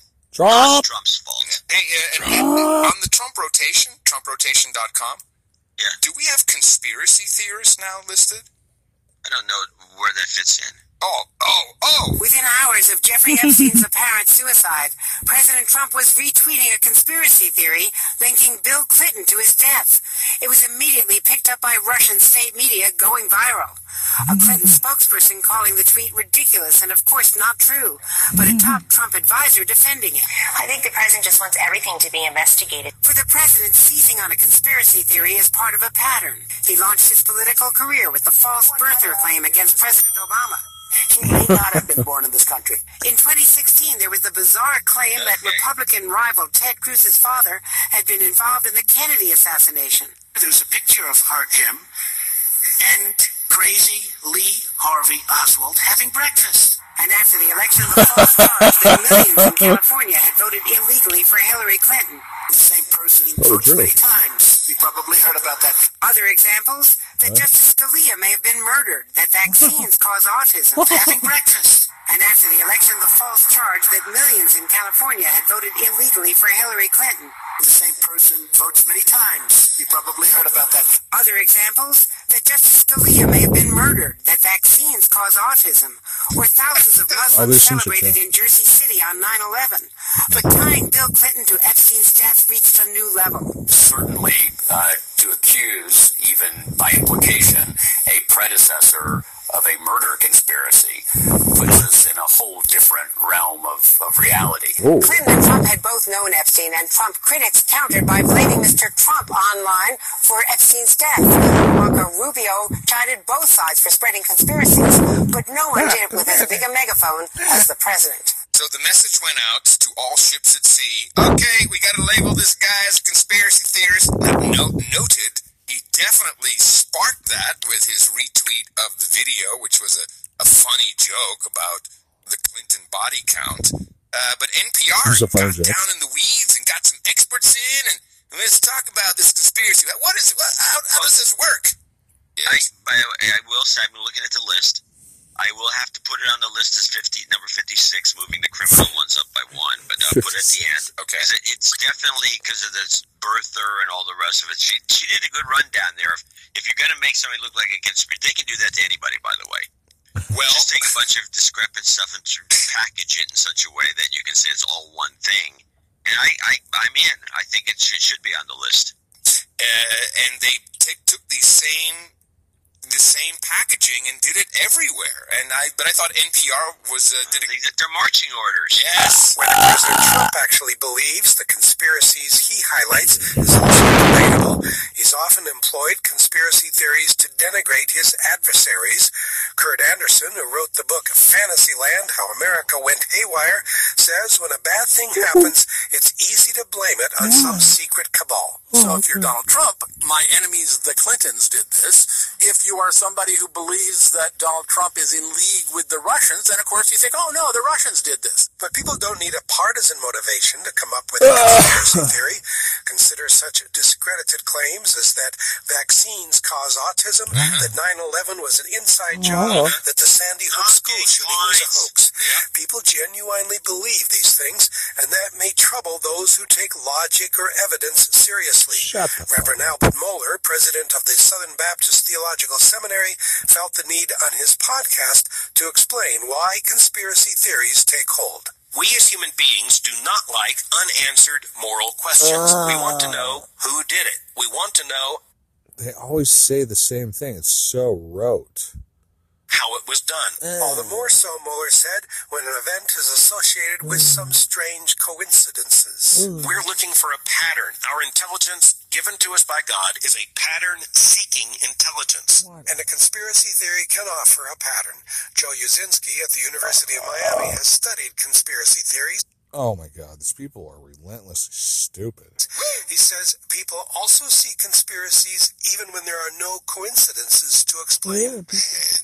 People see conspiracies when they see facts together that indicate a pattern. Ooh, they must be sick in the head. Maybe they're not stupid. Maybe they are calculating, but it's not a good calculation. It's not a good psyop. I, I'm like, okay, they're gonna talk about me now, but nah. It doesn't matter because people can take whatever they want and turn it into whatever they want. He cites the example of Supreme Court Justice Scalia dying in bed. Some conspiracy thinkers suggested he was smothered simply because there was a pillow by his head. Wait, wasn't there a pillow on his head? I remember. I remembered specifically that the pillow was on his head. No, shh. Anyway, You know, everybody has a pillow near their head when they're sleeping. That's not strong evidence of anything, but to them, that was very strong evidence. Uscinski says his research suggests that people who ascribe to conspiracy theories are often those who feel they're under threat or out of power or somehow left on the outside. So connecting the or just podcasters, dots Or live in their mom's Oh, I gotta basement. put this is the important part here. Sorry, Oh, let's go back. I love this head. You know, everybody has a pillow near their head when they're sleeping. That's not strong evidence of anything, but to them, that was very strong evidence. Uscinski says his research suggests that people who ascribe to conspiracy theories are often those who feel they're under threat or out of power or somehow left on the outside. So, connecting the dots may satisfy an emotional or intellectual need. Kurt Andersen says it can also be fun. look at this. This person was here at this time, and, and look, it, it connects to this.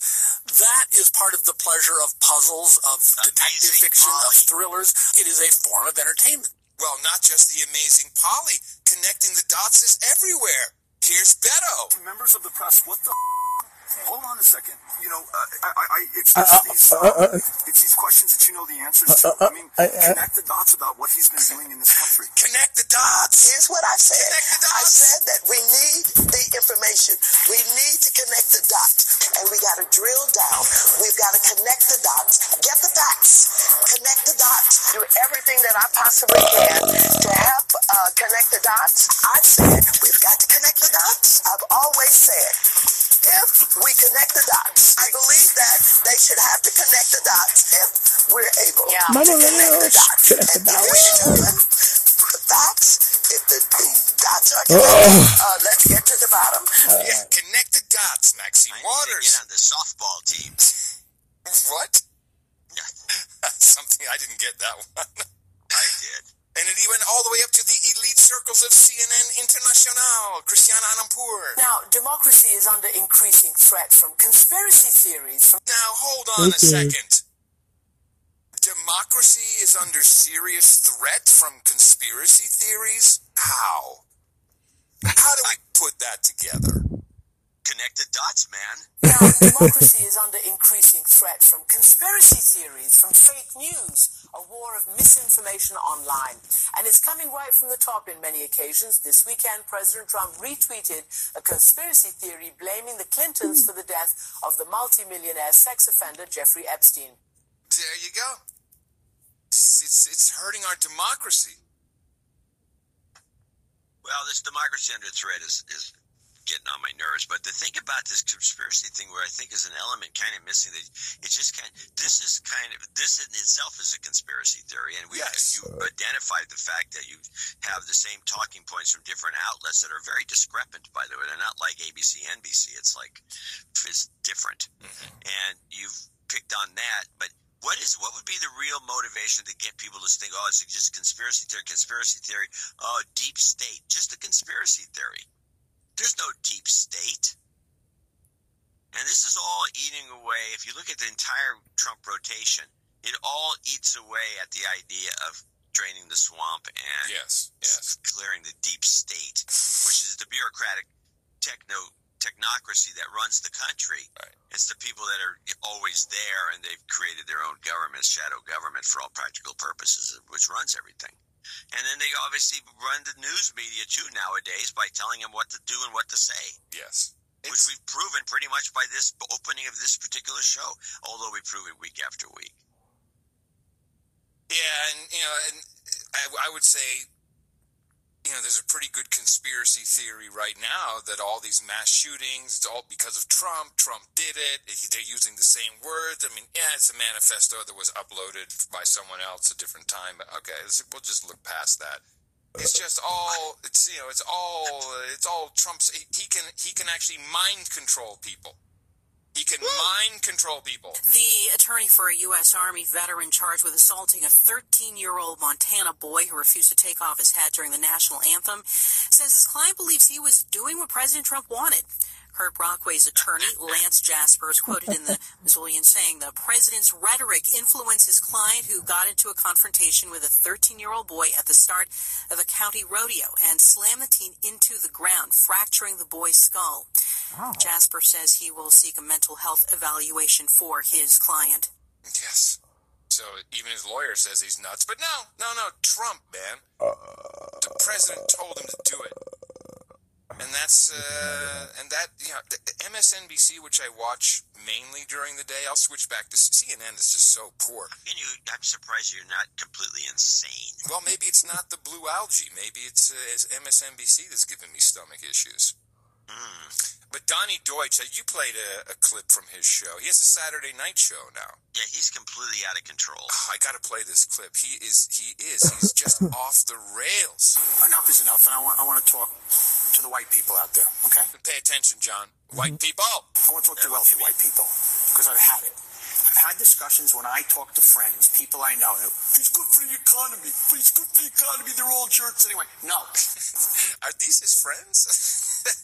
what kind of friends do you have? Hey, Donny, it's, he's good for the economy. Donny, we just don't give Trump a hard time. Donny, he's good for the economy. He's just saying things. I've had discussions when I talk to I think his maybe his uh, his good friend is Chris Cuomo. Hey, don't call me Fredo. Friends, people I know. He's good for the economy, he's good for the economy. They're all jerks anyway. No. No, it's time. By the way, if you're somebody who's poor and you believe Donald Trump is going to get you a job, maybe you don't have the luxury of a moral imperative, okay? But everybody else, shame on you at this point. Enough. This is where you stand up. And if you don't, you own it. And I talked about this Oh, yesterday. God, you not? are no different than if you were on a subway train and you saw four white nationalists screaming at an African American woman, go home, go back where you came from. If you vote for Trump, it's when does that like this. Just let him rant. It's funny. And own it. No more he's good for the economy. No more, well, they're all jerks. He just says these things. We are heading to such a dangerous place. Oh, shut up, And Guess what? You look at history, it can happen here. Do I have to guess? Yeah, guess. what do you think? What do you think the dangerous place is? Where are we going with this dangerous place? Hitler. Let me think. Uh, if I have to guess, he asked me to guess. I really don't know. No more, well, they're all jerks. He just says these things. We are heading to such a dangerous place. And guess what? You look at history, it can happen here. Maybe it's the Jews next. Oh, oh, oh, I forgot. His daughter's married to a Jew. Who says? Who says? You know, I come from a, a place, I come from a. Now, that's a good conspiracy Blah, blah. theory. Eh, Kushner's not a Jew. Who says Kushner's a Jew? Maybe it's the Jews next. Oh, oh, oh, I forgot. His daughter's married to a Jew. Who says? Who says? You know, I come from a, a place, I come from a group of people where it happened to. Six million of them. No, he says was an expectation. Trump is that person. But every playbook that's happening, every single playbook, creating the other, getting rich people to look the other way, getting to not trust the press, getting the judicial system in your pocket, getting Yeah. an entire branch of government, the legislative branch, to Yeah, yeah, yeah. the Republicans to just march with you. Sounds like Hitler to me. Hitler. Above the law to say that you're going to put your adversaries in Sieg jail. What else do we? And now, hey, you dark person, if you don't like it here, go back from where you came. Hey, Darky. It's time for us and time for white Exactly people I said. who maybe Not. not Shut up, bitch. go in and look at your children and Shut who you up. Oh, Donny. This guy. Yeah, he's Why, what is wrong with MSNBC? everything. Guy's paid by the Jews, right? Just everything, man. Just everything. It, you know, it, you could. I, I could just sit uh, with MSNBC and clip all day, all day. Here, Joy Reid. Ugh. The, now this guy, this guy is a real interesting dude. He's been, a, he's a, a pundit. What is his name? Um, Elie Mystal. Elie Mystal. He's the the black guy, crazy fro. The, it's almost white. And the really, uh, really poorly fitting jacket, suit jacket, really, not a good look. No, it's, he's he's he's all about the hate. I double triple dare you to try to beat that. But I mean, the thing is, is it the question? And I'll throw it all to the cat. How do you communicate that to people who are drugged by it? Right? They're already anesthetized by it. Anybody? Throw it. Look, I, I've had people call on my show in the past who are Trump supporters who are white, who bluntly said, he makes me feel better to be white again. He makes me feel better about myself as a white person. They've literally said that, and they're like, I'm not racist. He makes me feel good about, being, a white person. And now How we are dare. We are a victim. He speaks the victimhood language, so for them, we look at it as pathetic. They look at it as a, as a champion. Now, this is really quite interesting. This is the biggest crock of crap ever. They're making this up. Victimhood language, so for them, we look at it as pathetic. They look at it as a, as a champion. You don't communicate it to them. You beat them.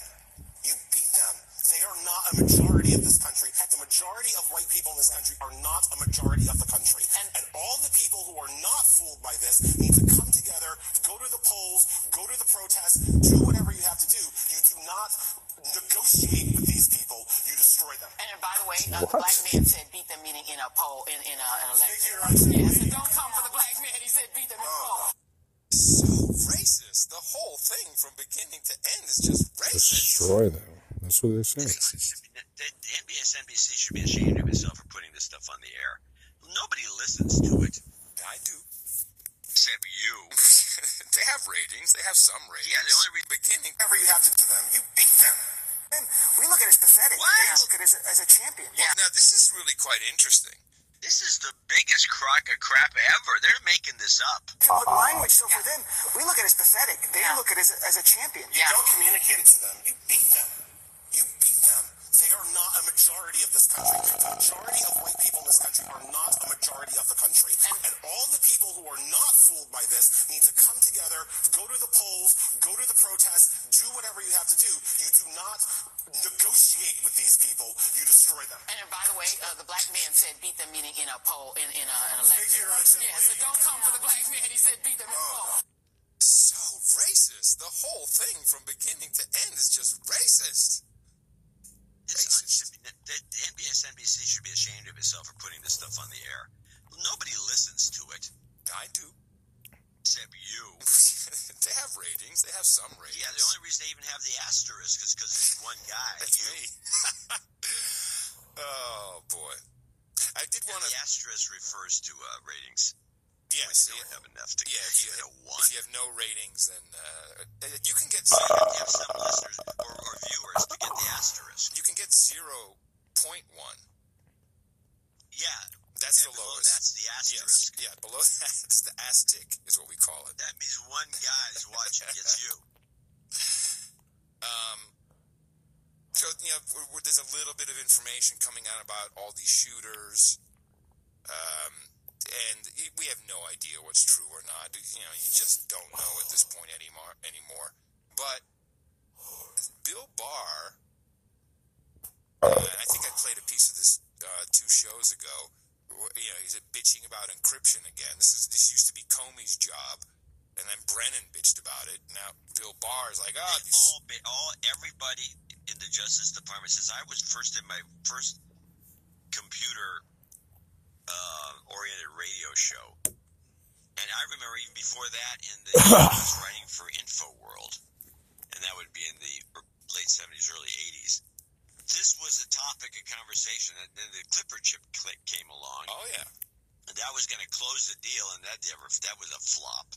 Yeah. These guys are they just do anything they can to so they can just listen in on everything. Yeah, and so the the drive is the same. The idea is, hey, it's okay if you want to have end to end encryption. It's okay.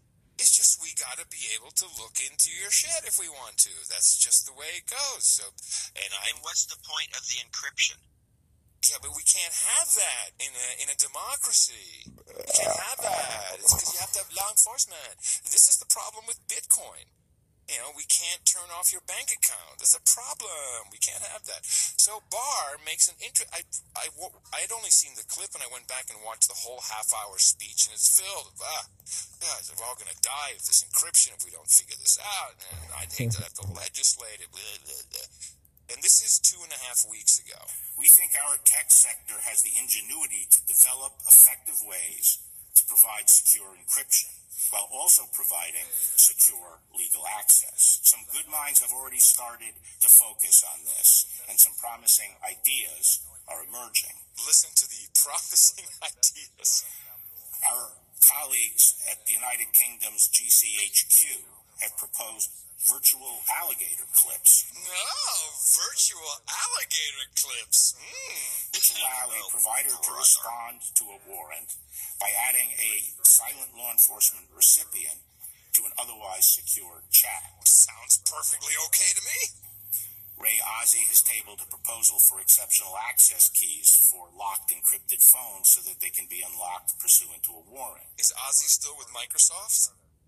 Ray? No, Ozzie's, I think, I don't know what Ozzie's doing. He's the guy who did Lotus Notes for anyone who doesn't remember that. oh, yes. believe me, we remember.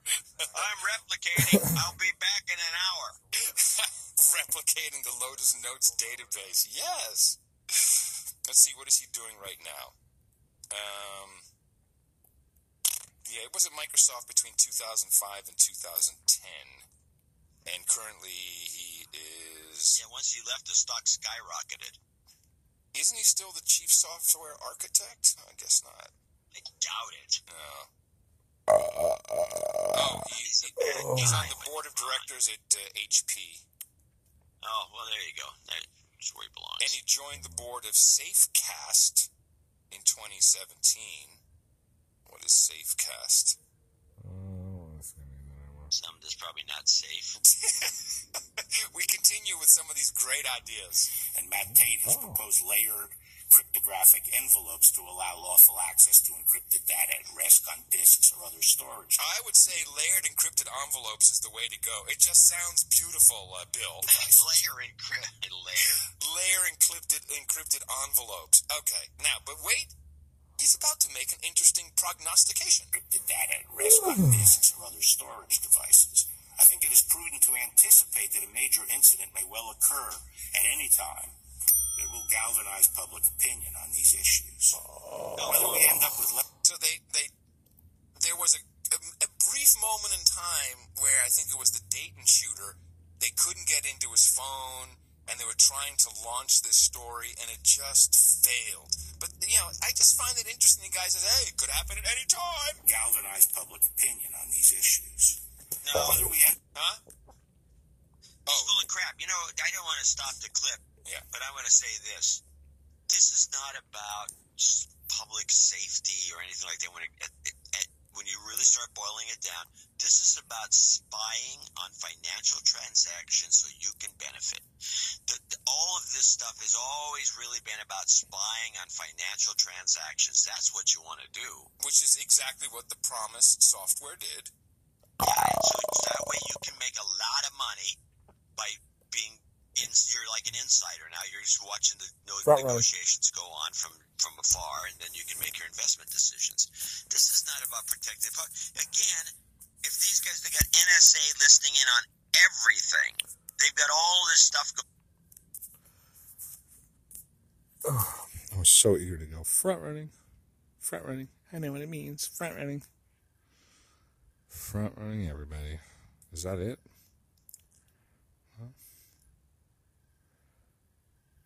And then have to process everything in real time.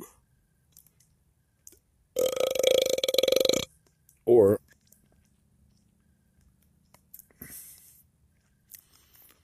well, yeah, if they could like predict things from certain sources.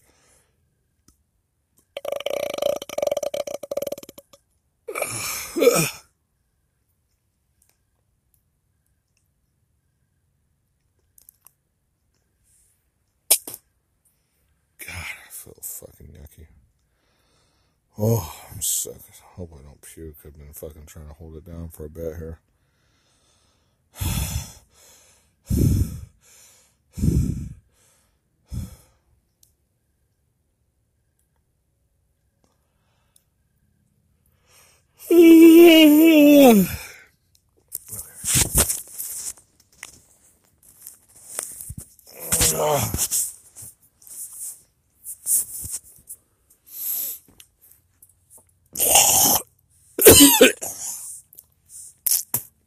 it's foamy. I feel like that fucking ginger ale is just like burbling in there. It was all foamy on top of too much sugar. And then the fucking chili. Oh, God. Oh. If I had those potato chips, I'd put some salt on all that and some fat. Oh, boy.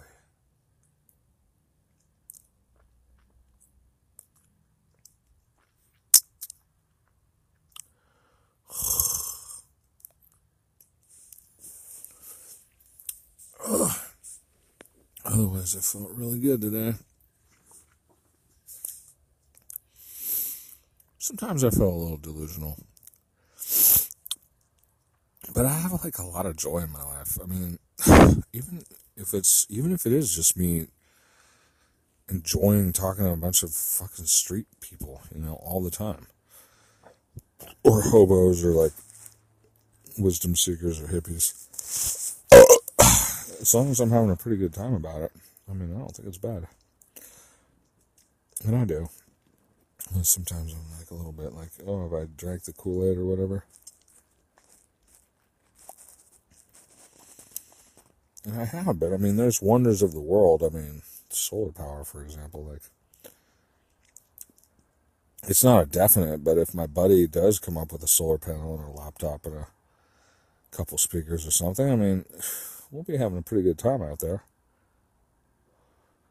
You know, making music and like just chilling. That's the beginning of a good party, even if it's pre recorded.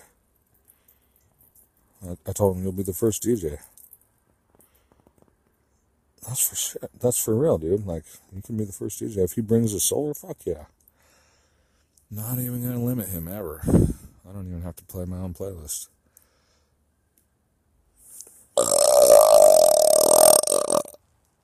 I hope I don't barf.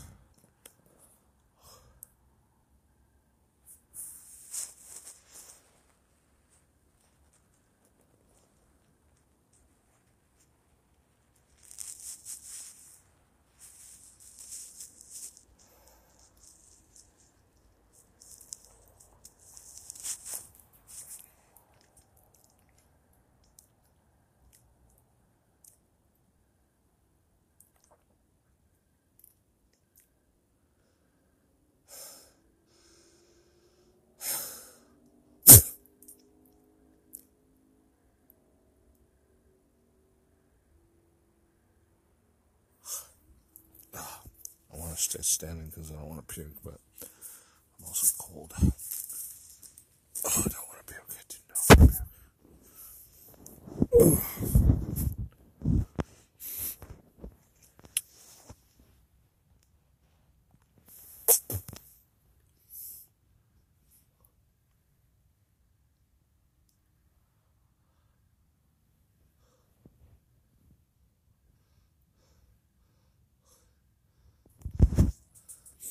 I'm really looking forward to watching some of my videos I downloaded from like a few years ago.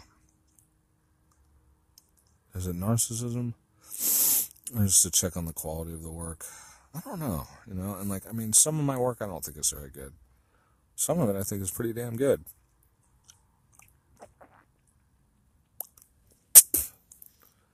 Um, I guess it is narcissism. Is it possible to enjoy your own work without being called a narcissist? All right, you know what? I'm going to talk to you later. Bye.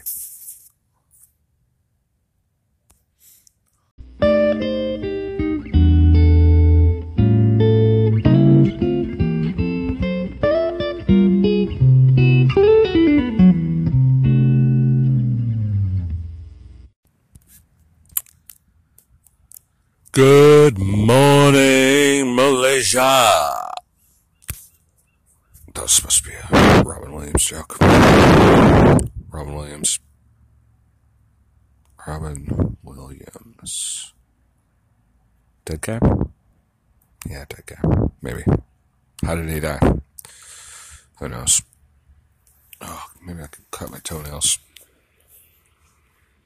Or I could just, like, leave a message. It's not that long. Well, yesterday I enjoyed a coffee. Today I won't be doing the same thing. Although I might go buy myself a coffee at the uh, health food store. It's like three fifty. It's like three times as expensive as McDonald's, and I get like half as much. And it's cold, but it's made out of almond milk, and that's really the best thing I can buy. There's other coffees I can buy that are like two fifty maybe, but they. The funny thing is, is I really got used to almond milk, so now when I drink the other uh, cow's milk in a can, it just does not taste very good at all.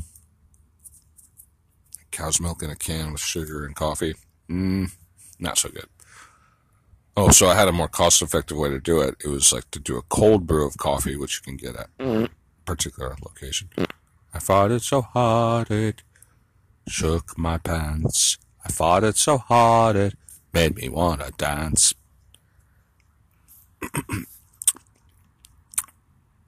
uh, so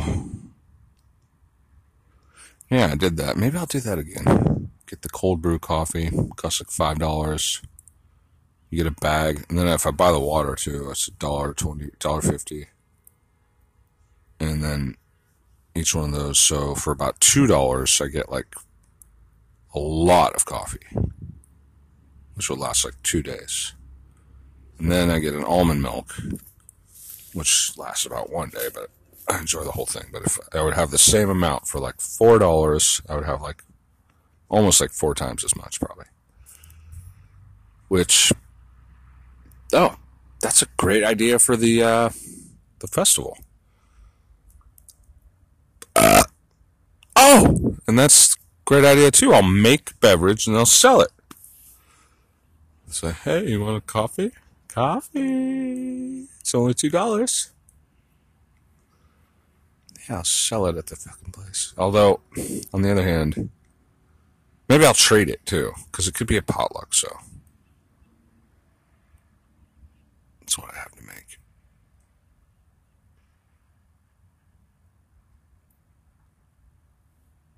Yeah, that's a good idea. I fought it so hard it burned my pants. Fought it so hard it made me wanna dance. I don't know if that's gonna happen this time though, because I'm gonna be out of money on that day. Unless I buy it now, which I could do. And then I could go to Davenport the night before and um, prep the water.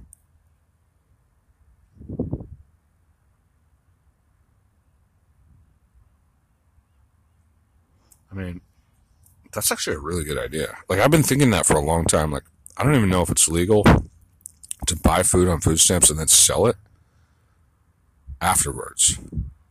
Wait. I know I'm not allowed to sell the food stamps. But okay, if I'm not allowed to sell it, then I can trade it. Or I can give it, and then someone else can give me something, right? It's a gift. I've been wanting to do that for a long ass time.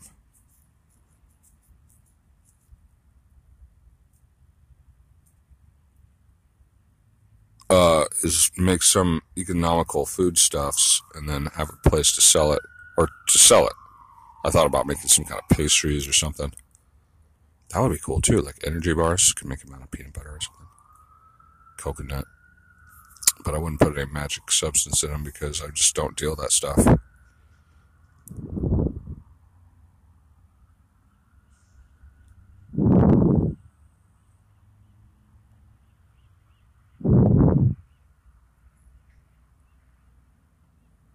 Uh, it seems like everything is CBD infused. Nowadays, everything's fucking got marijuana. It seems like um, that would be somebody else's game.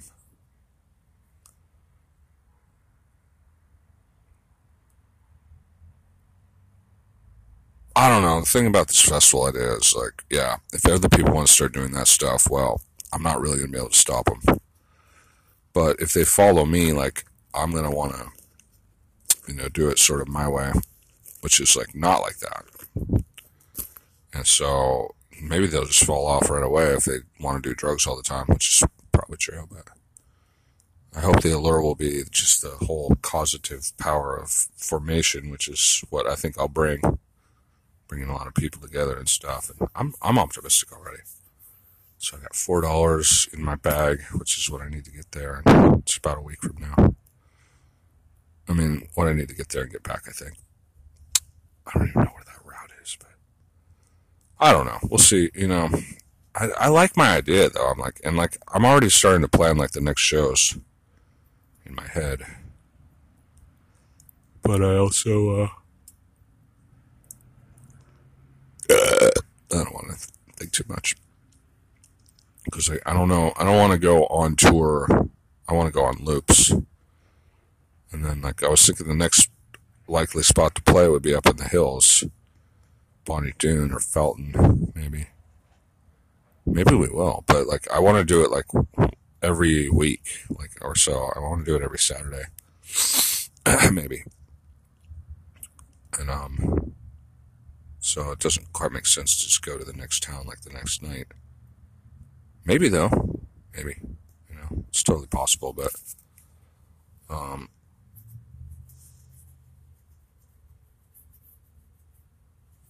I don't know. You know, I got to think a lot about food too, and whether or not I have enough food and stuff. And you know, I need mental space and physical opportunities.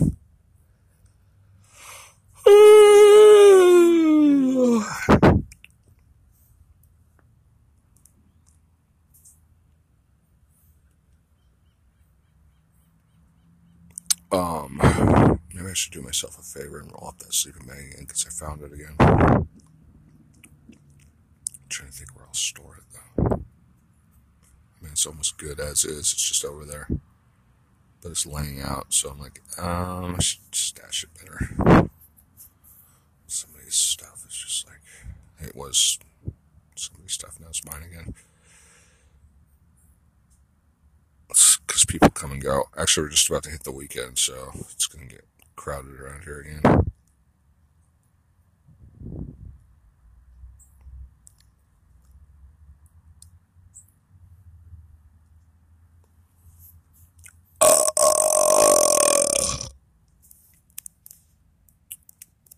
Nine thirty-five. I don't want to be hanging around here like all morning like I usually do.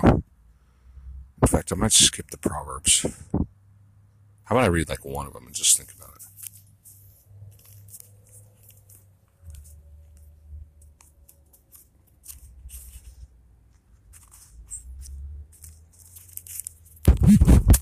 Uh, 16. Is August 16th. The plan, 2019. The plans of the heart belong to man, but the answer of the tongue is from the Lord. Hey, sounds like my life. All the ways of a man are pure in his own eyes, but the Lord weighs the spirit. Commit your work to the Lord, and your plans will be established. Aha! Yeah, I'm trying to help people, aren't I? I want to play music. I want everybody to be happy too. I mean, I know that's not possible all the time, but in this little, you know, entreaty and or this endeavor, I want people to have a good time and, you know, make memories, have joy. The Lord has made everything for his purpose, even the wicked for the day of trouble. Oh, never thought of that. for the day of trouble. Everyone who is arrogant in the heart is an abomination to the Lord. Be assured he will not go unpunished. It could be me. By steadfast love and faithfulness, iniquity is atoned for. And by the fear of the Lord, one turns away from evil.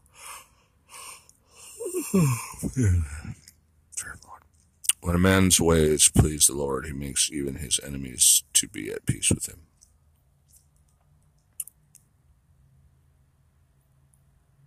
Better is a little with righteousness than great revenues with injustice. Boy, isn't that how I feel? Girl. Girl.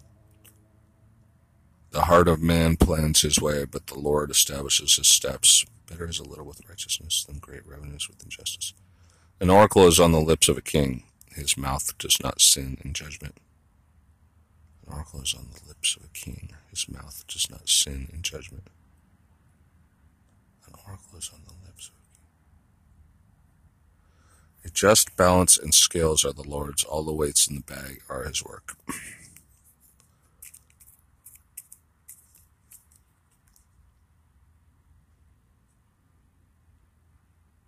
It is an abomination to kings to do evil, for the throne is established by righteousness. Righteous lips are the delight of a king, and he loves him who speaks what is right. The king's wrath is a messenger of death, and a wise man will appease it. In the light of a king's face there is life, and his favor is like the clouds that bring the spring rain. How much better to get wisdom than gold, to get understanding is to be chosen rather than silver. The highway of the upright turns aside from evil. Whoever guards his way preserves his life. Pride goes before destruction, and a haughty spirit before a fall. It is better to be of a lowly spirit with the poor than to divide the spoil with the proud. Whoever gives thought to the word will discover good, and blessed is he who trusts in the Lord. The wise of heart is called discerning. I'm thinking of my friend. And sweetness of speech increases persuasiveness. The wise of heart is called discerning, and sweetness of speech increases persuasiveness. Good sense is a fountain of life to him who has it, but the instruction of fools is folly. The heart of the wise makes his speech judicious and adds persuasiveness to his lips. Gracious words are like a honeycomb, sweetness to the soul and health to the body.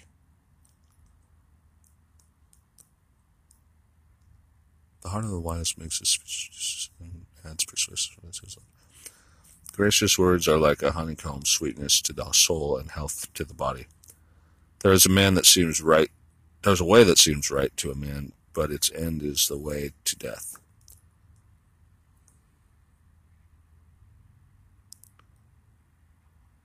But its end is the way to death. Hmm. And maybe a worker's appetite works for him, his mouth urges him on. A worthless man plots evil, and his speech is like a scorching fire. A dishonest man spreads strife, and a whisperer separates close friends. Ooh, I hate those whisperers. Sometimes they are the close friends. Friends. A man of violence entices his neighbor and leads him in a way that is not good. Whoever winks his eyes plans dishonest things. Wink, wink. He who purses his lips brings evil to pass. Mm. Gray hair is a crown of glory. It is gained in a righteous life. Gray hair is a crown of glory. It is gained in a righteous life. Yeah, maybe. Yeah, for sure. Gosh, isn't it? Maybe someday I'll have gray hair.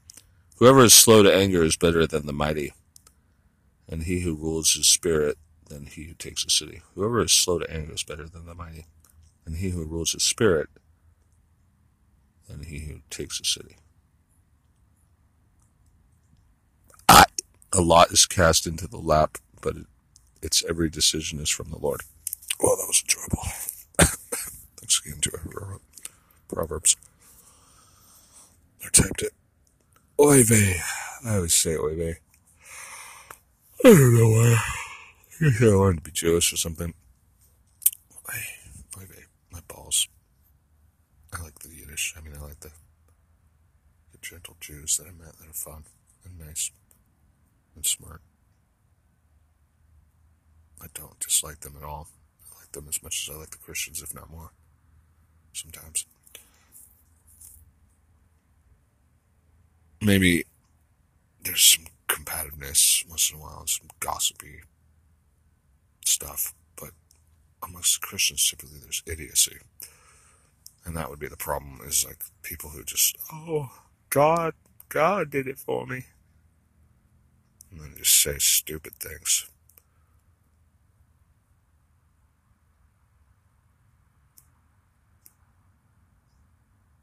But in many cases, idiocy is not such a big deal, but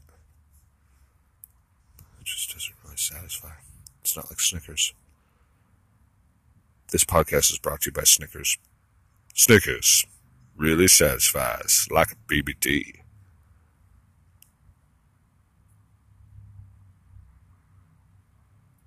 Big black dicks matter.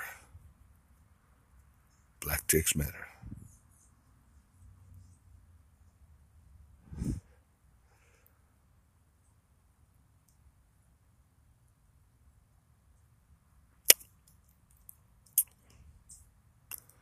Yeah, so after those three shootings, which was like, where was it? Um, Gilroy, El Paso, Dayton. El Paso is suspicious. Dayton was done by a leftist. And Gilroy, who knows what happened. They they changed the facts. Like, who was saying change the facts? Facts change. Oh, Judith Miller saw. And the facts are changing. It's pretty funny. Thought that was pointed out. Yeah, in these cases, we've got to pay attention to the facts. And the facts are changing. She wasn't talking about that. She was talking about Epstein, but that's funny because facts don't change. Facts, but they are in history as soon as they've happened. And determining what they were is difficult in some cases. And in, in contested cases, especially where deception might have been used.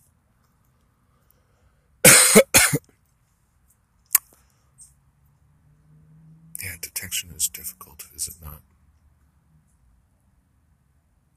So, but the facts were changing in Gilroy. First, they said that a cop shot the guy in the head, and then later the coroner ruled it self inflicted. Why would they do that? Like, why would they change it? Why would they say that the cop shot him in the head and then change their mind? Oh, it was self inflicted. I mean, it's just suspicious. I think it's very suspicious.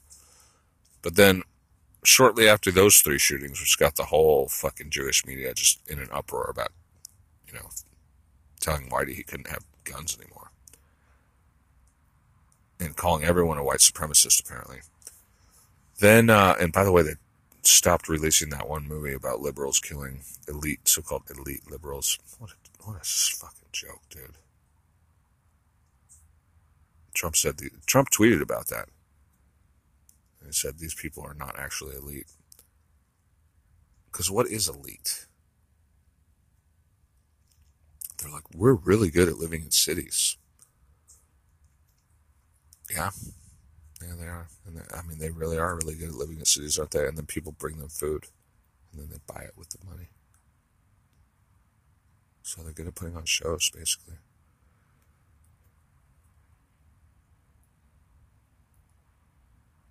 I was having a high time. Blam, blam. Living the good life. Fake money. They might as well have fake money. Everybody'd be fucking dancing for it anyway. I don't work for those people. But like, I kind of wish I had some more food. But then I'm a Jew. As soon as you're giving me shrimp or something or fish, like you're the fisherman and I'm the Jew. And I'm dancing for the money. I mean, I'm dancing for the fish. Which is to be fucking awesome. I'll dance for the fish. Dun, dun, dun, dun, dun, dun. Bwap, bwap, bwap, bwap. Bwap, bwap, bwap, bwap. Do, do, do, do, do, do, do. Do, do, do, do, do.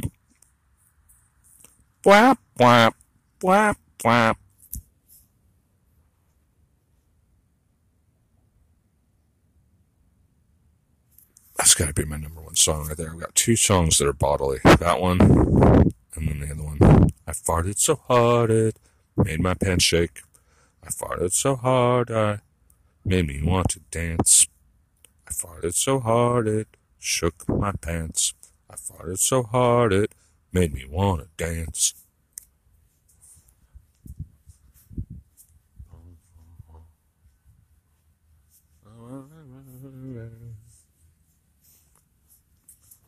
Ooga booga, ooga booga, ooga booga. Ooga booga, ooga booga, ooga booga. Yeah, I've got to start dancing in my life. I used to dance so much when I was like 14. I've been kind of getting back into that mentality, like the whole young deadhead, happy hippie kid that I used to be. I don't care if I was effeminate. I mean, I do because I look back on it and I'm like, man, I felt like such a fag and so weak. And like, I get sensitive. Like this guy was kind of making jokes about hippies yesterday at the recovery meeting. And then he told his whole story And he said he followed the hippie's advice and he had this like beautiful experience. Or this like this good confirming experience. Which was cool. But when he was making fun of the hippie, I was like, feeling like sensitive about it. Um, and I'm like, that's just I just don't like I don't like people making fun of types of people. But I mean, I do it too. So I mean, I would make fun of wicked ass, fucking creepy ass reptilian triple parenthesis gangster wannabe elite scumbags who frame white people and talk shit all the time. But they started it. Oi, oi, vey, oi, oi, oi, vey, oi, oi, oi, vey, oi, oi.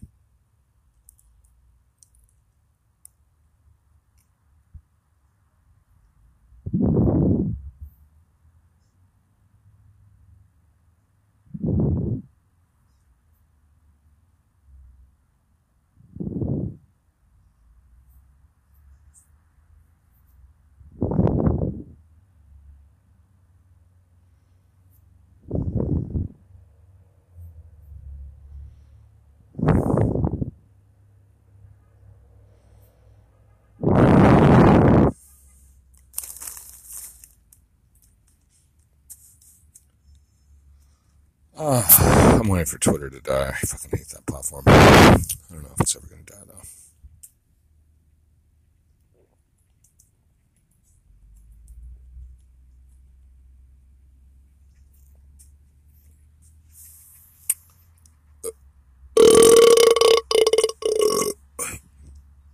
I'm trying to get up. I just.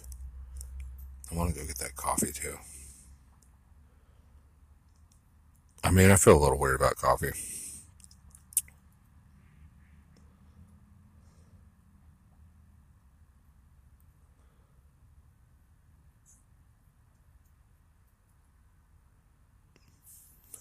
Mandrake. Huh?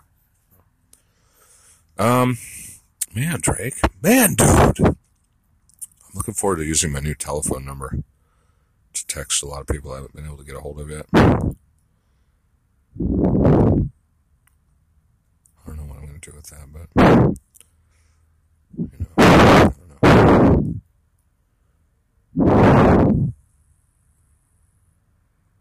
you.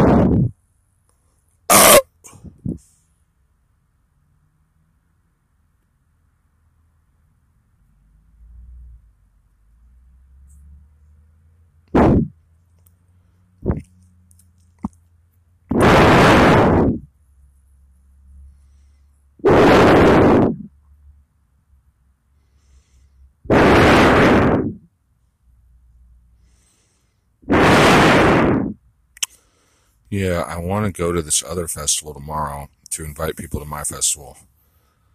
But that's not exactly what I want to do. I also want to see how they organized it. And I also want to enjoy it, but I don't have any money to bring. So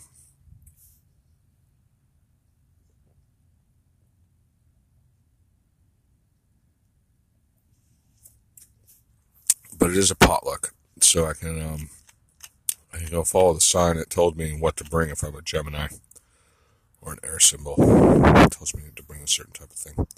So if I do that, at least I'll have brought something. And uh, maybe who knows? Maybe I'll come across some more money by then. It's possible. If it's horrible, I'll just turn away. Oh, is the sun coming out?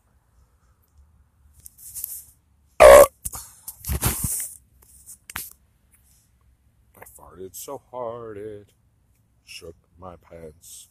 I farted so hard it made me want to dance.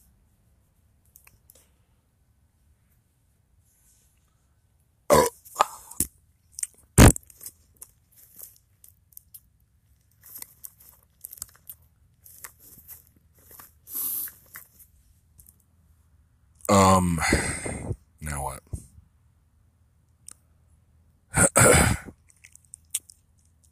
well, I'm gonna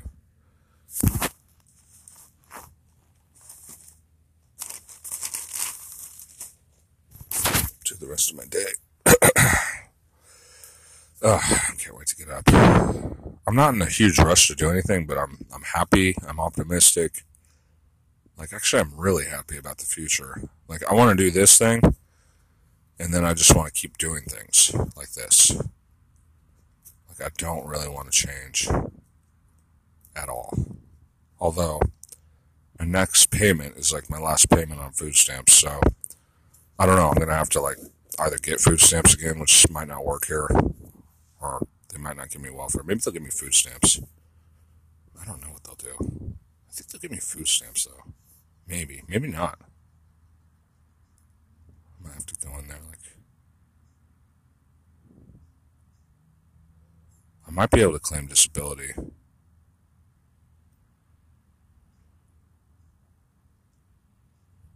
On the other hand, oh God, that's the thing about me and my disability. It's like the more I drink coffee, the worse it gets. if I don't drink coffee, I can't stay awake. But that's kind of why I think if I lose my food stamps, I think I should just like not have food stamps and I should just do the Christian thing. And like if I really want to get coffee, like sometimes I'll get a McDonald's coffee or something. Every once in a while if I get a dollar or whatever. But then I won't really be like drinking coffee all the time, ruining my ass. And I'll just live like a super simple life and then if I need to if I need to make any more money, I'll just have to hustle and get it somehow. oh, I think we're finally hitting a recession. Um, I mean, I feel like I've been watching this count for so long, like four months ago, and what, what's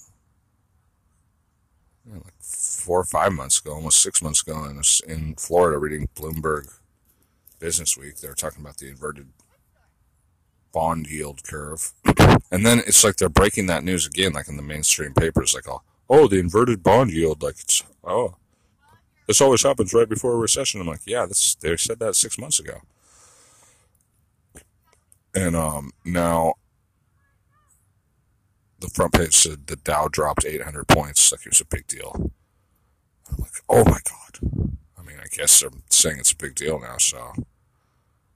I mean, if they wreck the economy and how, who knows? I think it's just they ran out of like suckers to buy their new IPOs. I mean, that's really, so now they're going to go, they're going to crash their fucking property prices probably. And then everybody's going to be like struggling or underwater on more debt than they fucking have value in their home. And then clients are going to stop, start drying up and because construction is going to be down and it's going to have this rippling effect and people are going to lose all their clients and then maybe they're going to struggle to make their bills. And then if they can't they won't be able to sell out at the worst of it because they're going to be fucked. And um, i was kind of thinking about this friend of mine. Like if he had been more attentive to me and if he had shown me more respect i might have told him this earlier but i was like consciously thinking to myself nah you know i mean you don't show me respect, like why why am I going to show you respect? I like I want to see what happens to you, like when you have to try to juggle all this whole new world that's going to come your way. But at the same time, he's got this kind of luck about him where he's like has a resilience and but um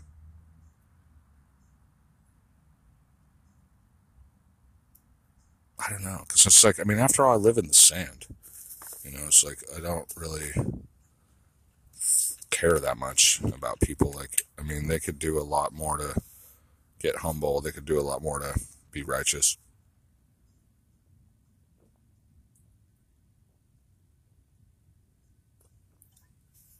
And they don't. So maybe their net effect upon society is actually not so hot. You never know. It's, it depends on how you calculate it. I'm not really sure, like, why I'm such a dick.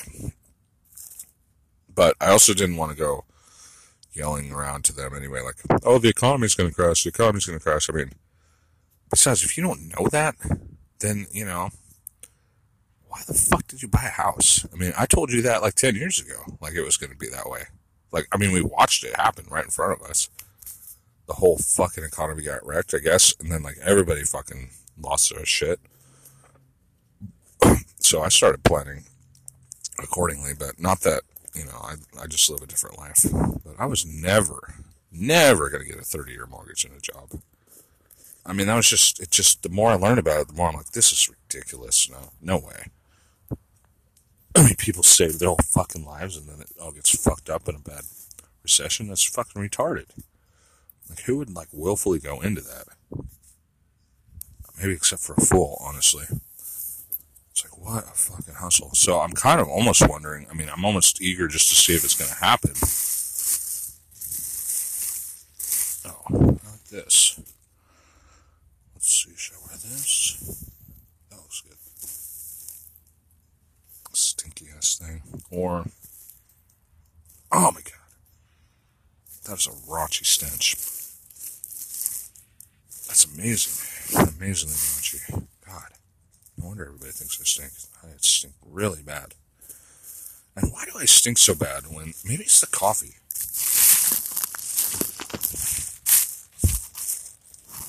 I farted so hard it.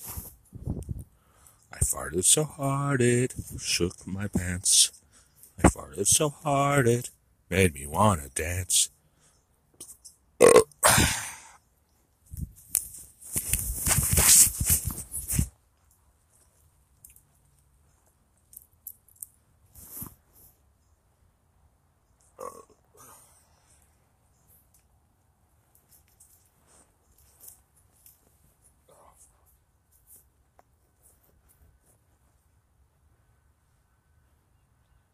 Farted so hard it ruined my pants.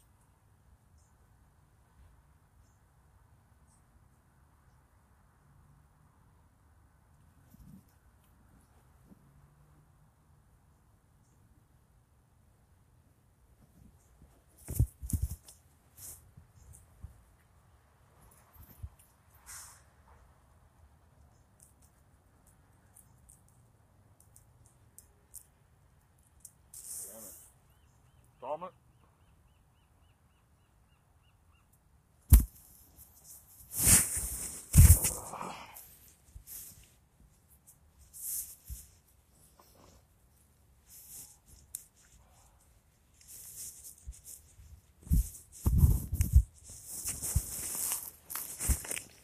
It's so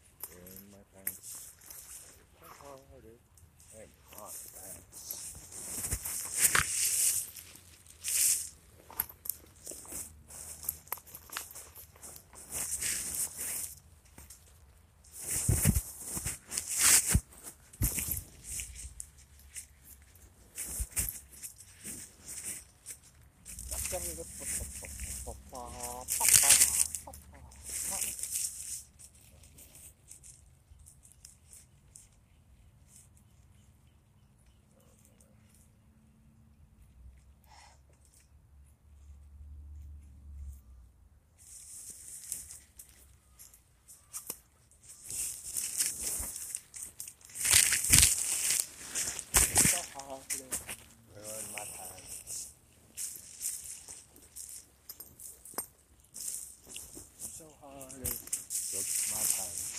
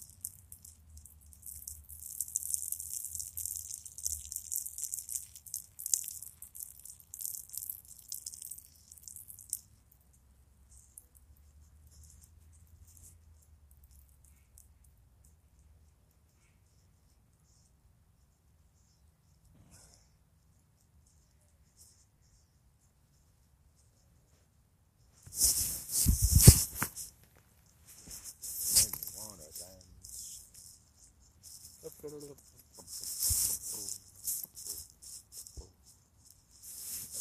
so hard, it broke my pants.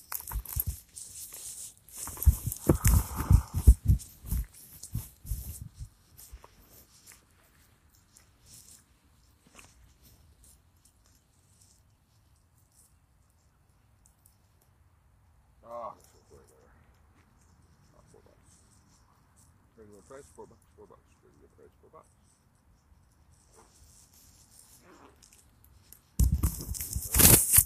Regular price, four bucks, four bucks. Regular price, four bucks. Regular price, four bucks, four bucks. Regular price, four bucks. Regular price, four bucks, four bucks. Regular price, four bucks. Let's see if there's anything left in here. Cookies. Cookies wise. Oh, yeah, there's a bunch. Um, well, I could save them for later.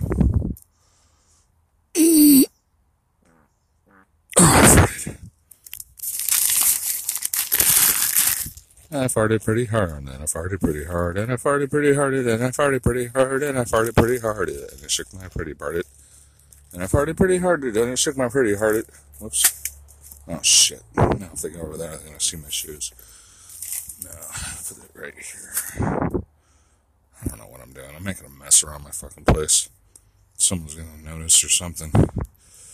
I farted pretty hard, and I farted pretty hard, and I farted pretty hard, and then I farted pretty hard, and I farted pretty hard, and then I farted pretty hard.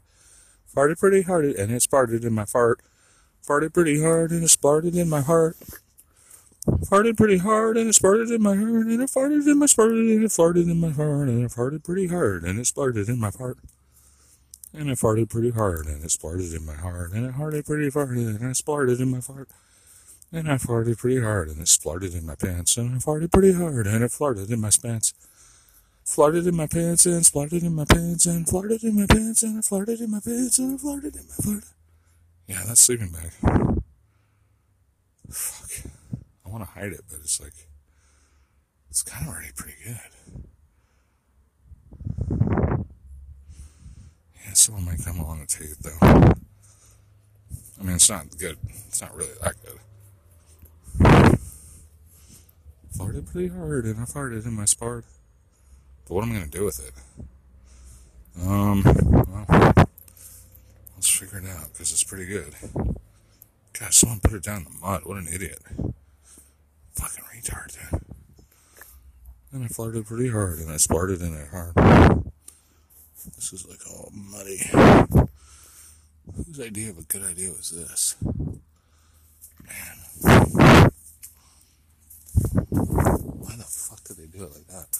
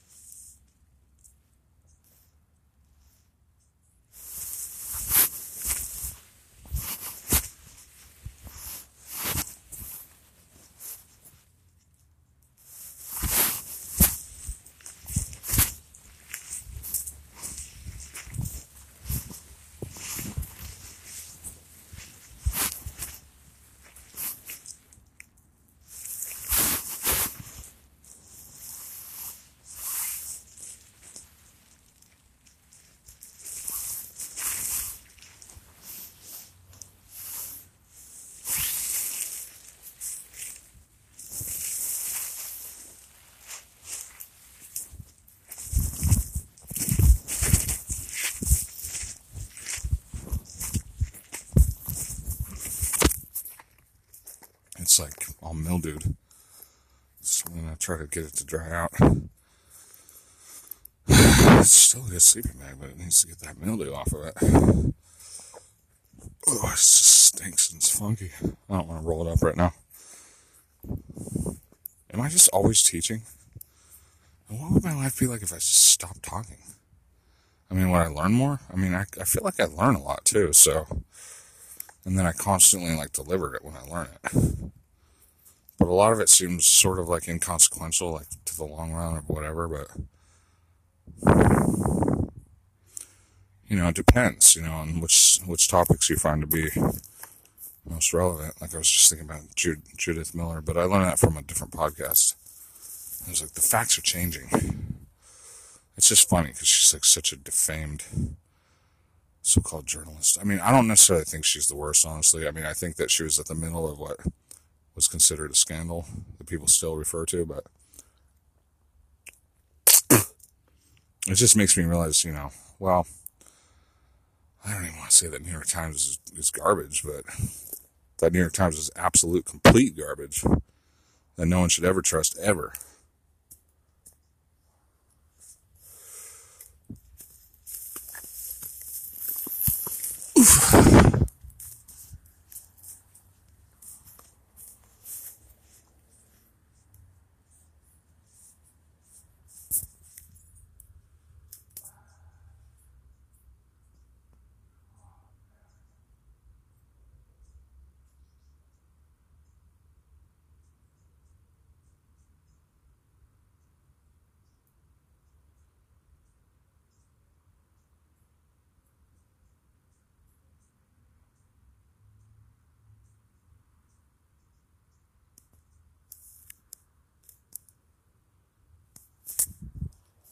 Yeah, I could use a new sweater.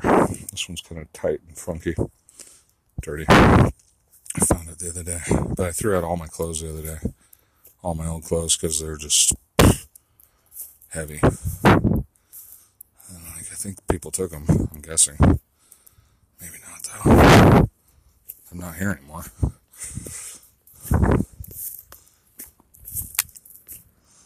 I don't think. So someone either throw them in the garbage or pick them up. I just wish, like, if I had like twenty dollars a month, I could like wash my damn clothes. And I'd always have clean clothes. But, I, you know, it isn't what it is. Anyway, that'd be nice. But I get by without it, you know. Just like I might smell better, but like I'm gonna probably go get another shirt today. I think if I get two shirts a week, like I'm doing pretty good.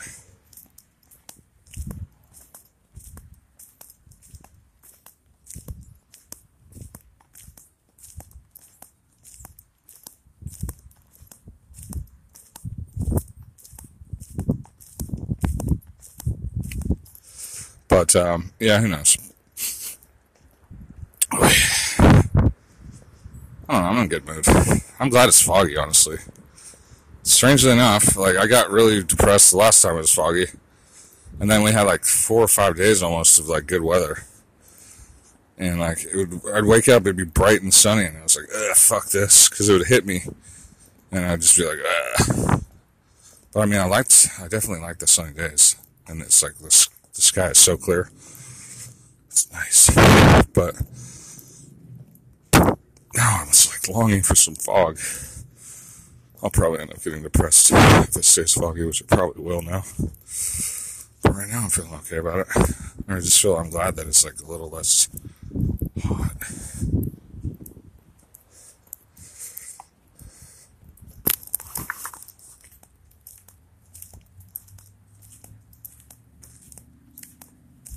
I was just gonna say I'm glad I don't need a bike. Because I just live my life in this one little fucking place. And it's all here. So easy.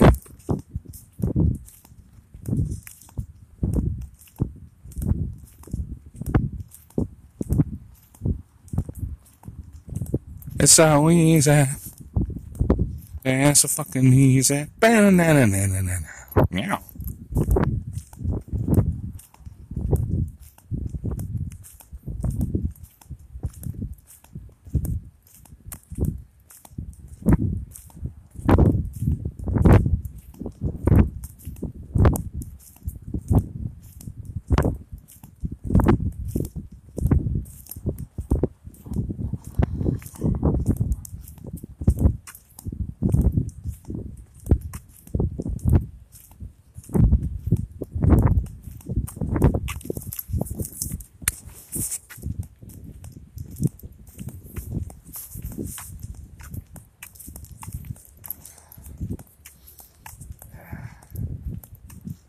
Um, yeah.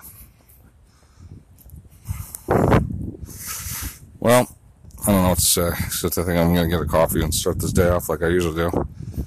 It's a waste of money, but you know, life's a waste of money.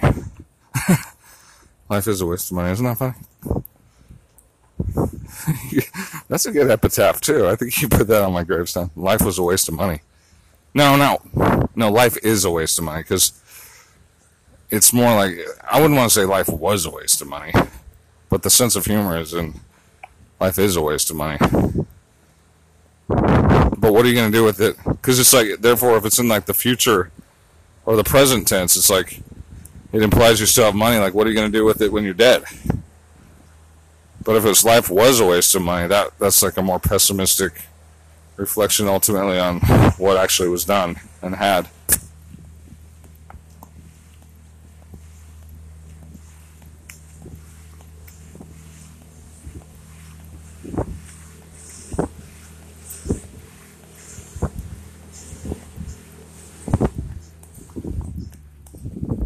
Well, maybe I don't want to be like looking forward to texting my buddy so much, but I am.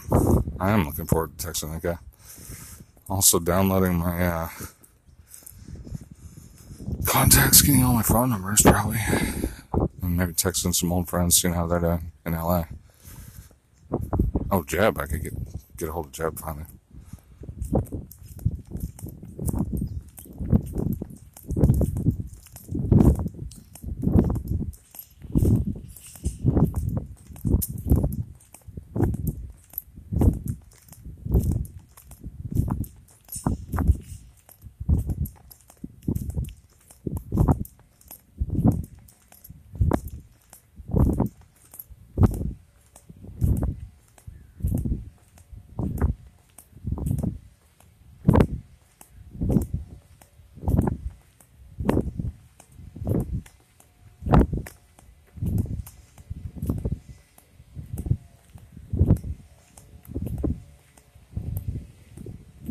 I'm like, uh, I want to go to work.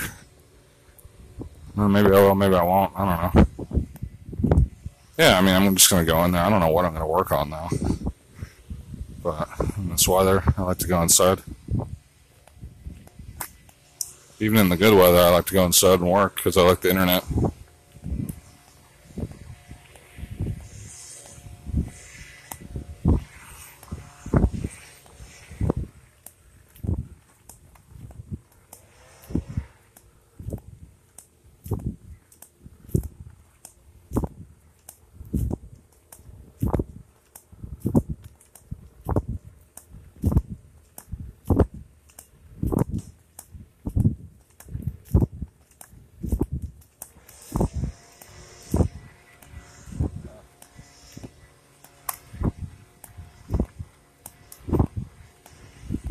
Almost like I'm always trying to act out scenes in a movie. Damn, this river goes from like 20 feet across to like flooding the entire fucking plain. Oh my god, there's like four, three white herons, one gray. Just all out there chilling. I didn't realize the herons had a fucking central hangout.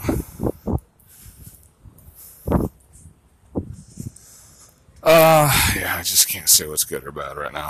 I'm just gonna enjoy whatever the fuck I have. I think I'll just go improvise. Honestly, I like to just get whipped up on coffee and just whatever the fuck comes out of my mind. I'm like, sometimes it seems like I can't think unless I have coffee, which I'm a little worried about. You know, I'm like, what is it? Like, I have to have some kind of psychoactive stimulation in order to get creative, and then what is creativity? And what is it? What is it good for? Is it good for anything? But I mean, would we say that song is bad? But I mean, I think I wrote songs before I drank coffee. But then again, I started drinking coffee a lot when I, probably even when I was 14. I mean, I've been drinking coffee since the early days.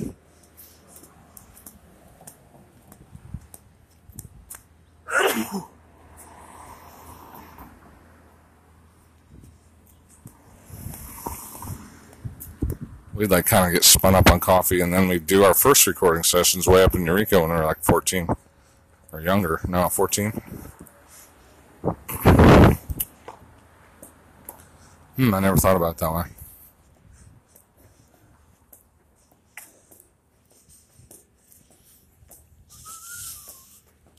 Like it's been with me the whole time. Maybe it is part of my fucking chemical makeup, creative makeup. Well, more will be revealed.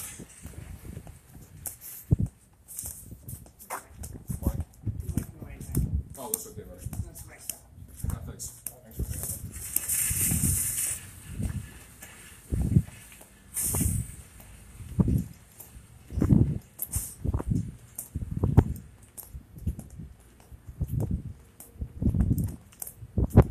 I call people buddy a lot. Hey, bud. I don't know. It's just one of my words. Bro. I say bro too, but somebody like to make fun of that shit. It's like, man, really?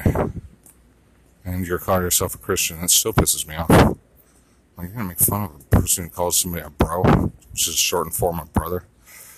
That's really antagonistic. I mean, it's kind of like, that's kind of just so underhanded, in a way.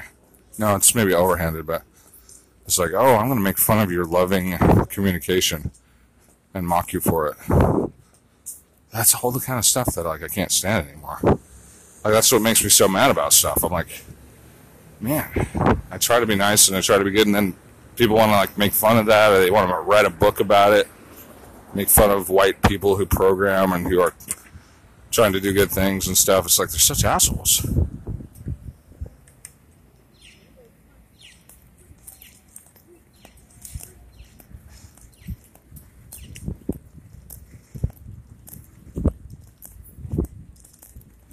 I hate to see you leave, but I love watching you walk away. I got a nice skirt on. It was a nice skirt, dancing around her butt, mm, from left to right and right to left, and back and forth. So what? She had a beautiful butt. She had, I'm pretty sure she had a beautiful butt, but I would have liked to pull up that skirt and take a look. And take a look. $400 bike? Um, sweet extra cycle works great moving and must sell immediately. $400. Yeah, bro, that looks ridiculous. An extra cycle. Yeah, I could transport a lot of shit on there. Where the fuck would I want to go? There's no market. No, there's a market. I guess you gotta pay for it. I don't know. Then there's the flea market, but I don't want to pay to go to the market. And it's like, what am I gonna buy? The fuck am I gonna buy? Maybe I'd buy like a Bluetooth headbud, earbud if I had any money, but I already got one. And I want to get a smartwatch. But it's like everything else is like less is more. You know, in the old days, like why even have a home so I could have a stereo? Dude, I got a stereo in my hand, and I got infinity fucking music in the cloud, and I can get a piece of it every day, a big piece of it. So the music collection's in the sky. No, it's actually on the ground. It seems like it flows through the sky. Seems like it's all around. Everybody's music is in the cloud. Everybody's music is in the cloud. Everybody's music is in the cloud. Everybody's music is in the cloud, in the cloud, in the cloud. In the cloud, in the cloud, in the cloud. In the cloud, in the cloud, in the cloud.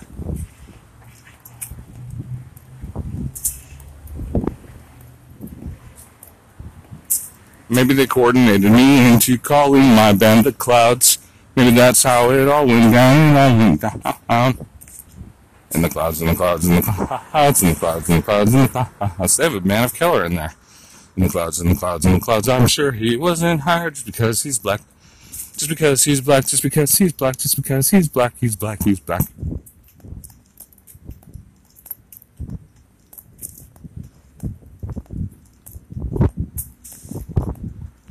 あ。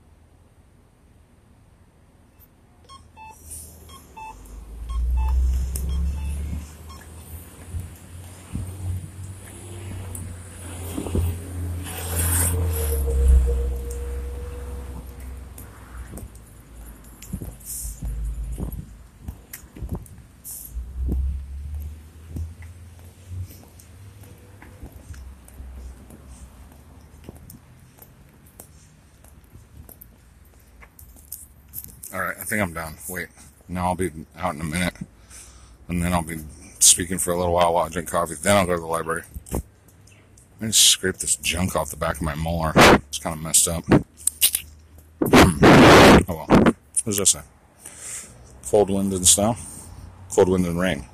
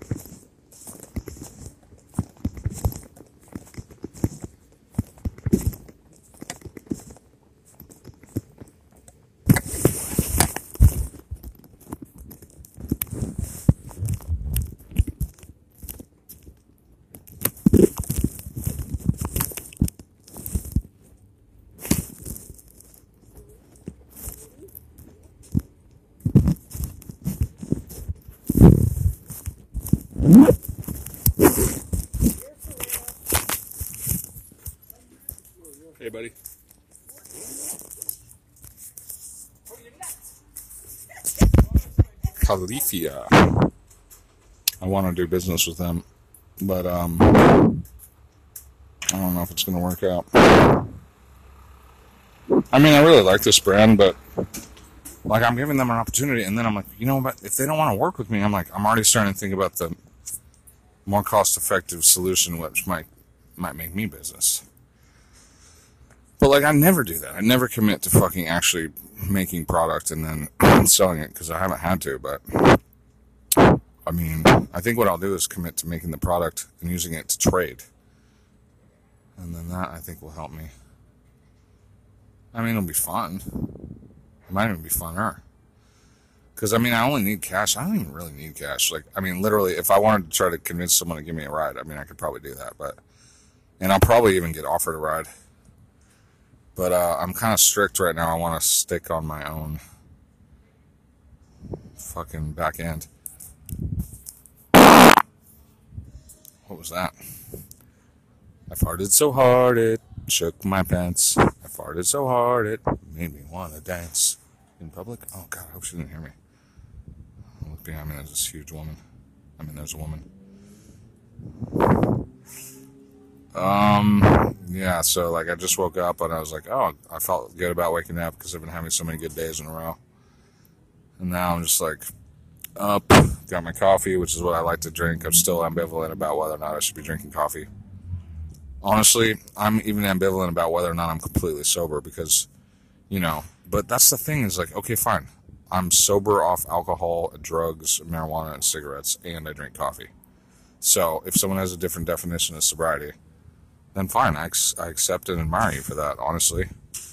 But I'm currently under the influence of caffeine and coffee. And so, I mean, I'm not super, super worried about it, like in the grand scheme of things, because it's like a, it's a lesser, you know, it's a lesser thing for me. But it's still kind of causing me concern at times, and it's, maybe it's not good for my body at all. But I like it because it makes me feel good. I think it makes me feel good. And I don't want to obsess about it, honestly, but it, it does kind of plague my thoughts. But I'm sure as soon as I consume this, I'm going to have a blast in the internet. Just like, you know, I'm going to try to make some music today, I think. Or I've been wanting to. I want to make some music. I also want to do a new rap album because it's about that time. And I haven't done one for a long time. But whatever I do, I mean, I have a bunch of websites now. Oh, and then the other thing I'm going to do is get my contacts and try to put them on my phone and start texting people which I'm gonna hopefully lead to more real world friendships and stuff, or at least uh, rekindle figurative of uh, old friendships. Maybe I can find them. I could I could upload them into Instagram too, and then theoretically, of course, I don't use the app. Their app doesn't work on my phone anymore, which is fucking annoying. Like, and I find no place to import contacts. It's just so fucking annoying. And I'm not giving Facebook my contacts. Not planning to anytime soon. Although there is actually there's a a chance I might I want to make like a full Facebook too of myself just to use that network, which is really you know, it's a good network, but it's just I hate it. But um I'm putting all that off. Honestly, I kinda like the way I'm networking right now. And like I just want to expand like carefully through like singular communication with people that I already admire and trust and like because that's like I think that's the best way to do it. After all, I don't think social media has worked very good. I mean, they really just they kind of do, they kind of don't.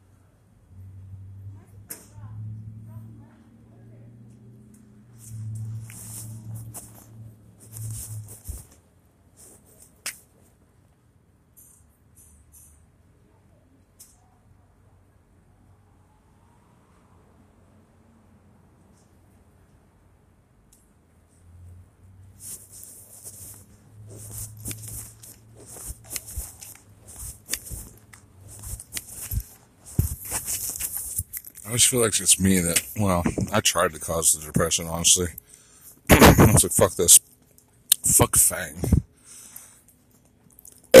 but yeah, I announced it like when, a few months ago, when they banned cashing out of LocalBitcoins. They're like, oh, we're not going to let you do local cash trades anymore.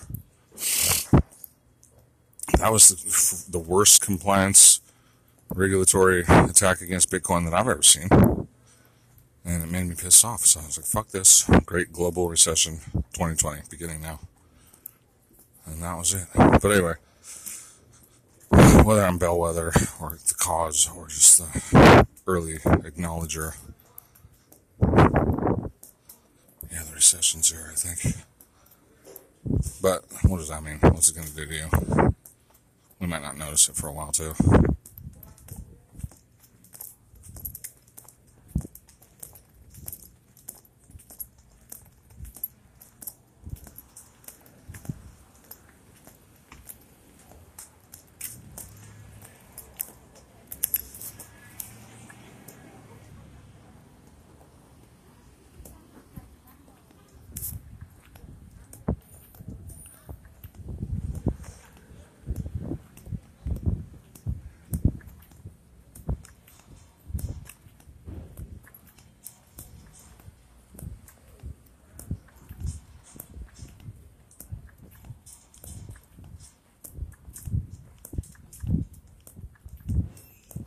Yeah, sometimes I think about getting an SSI check too, but yeah, I'm not a huge rush, honestly. I mean, mainly to sit down and wait. And I'm still ambivalent about calling myself fucking disabled. Uh, even though I am disabled at times. Yesterday was a great example of that. I was fucked. I was totally fucked. If I'd had to work or pay rent. So honestly, I just got a whole coffee. Nice honestly, if uh,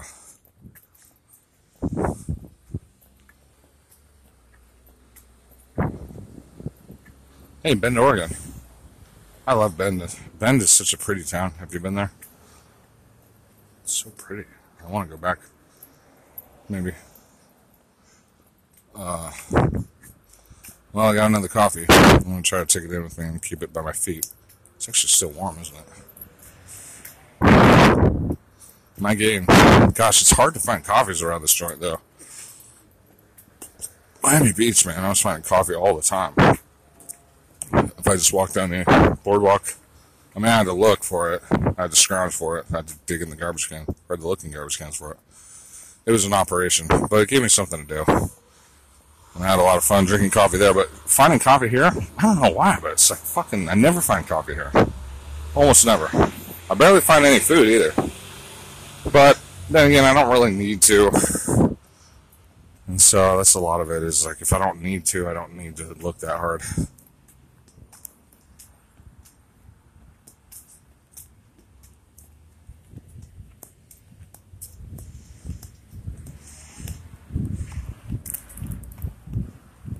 Yeah, I'm just kind of looking forward to lunch today. I'm thinking about taking another shower.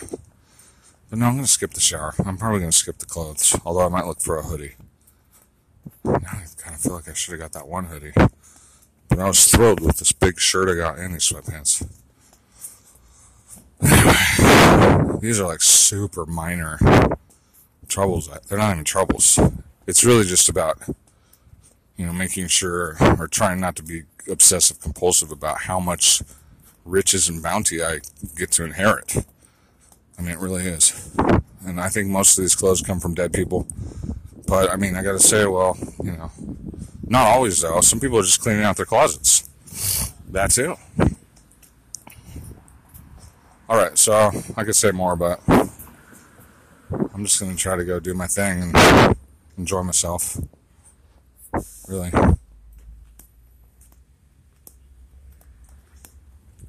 Oh, and you. If I listen to any of your work, I'll be enjoying you as well, or watching you, or if I contact you, I'm enjoying you as well.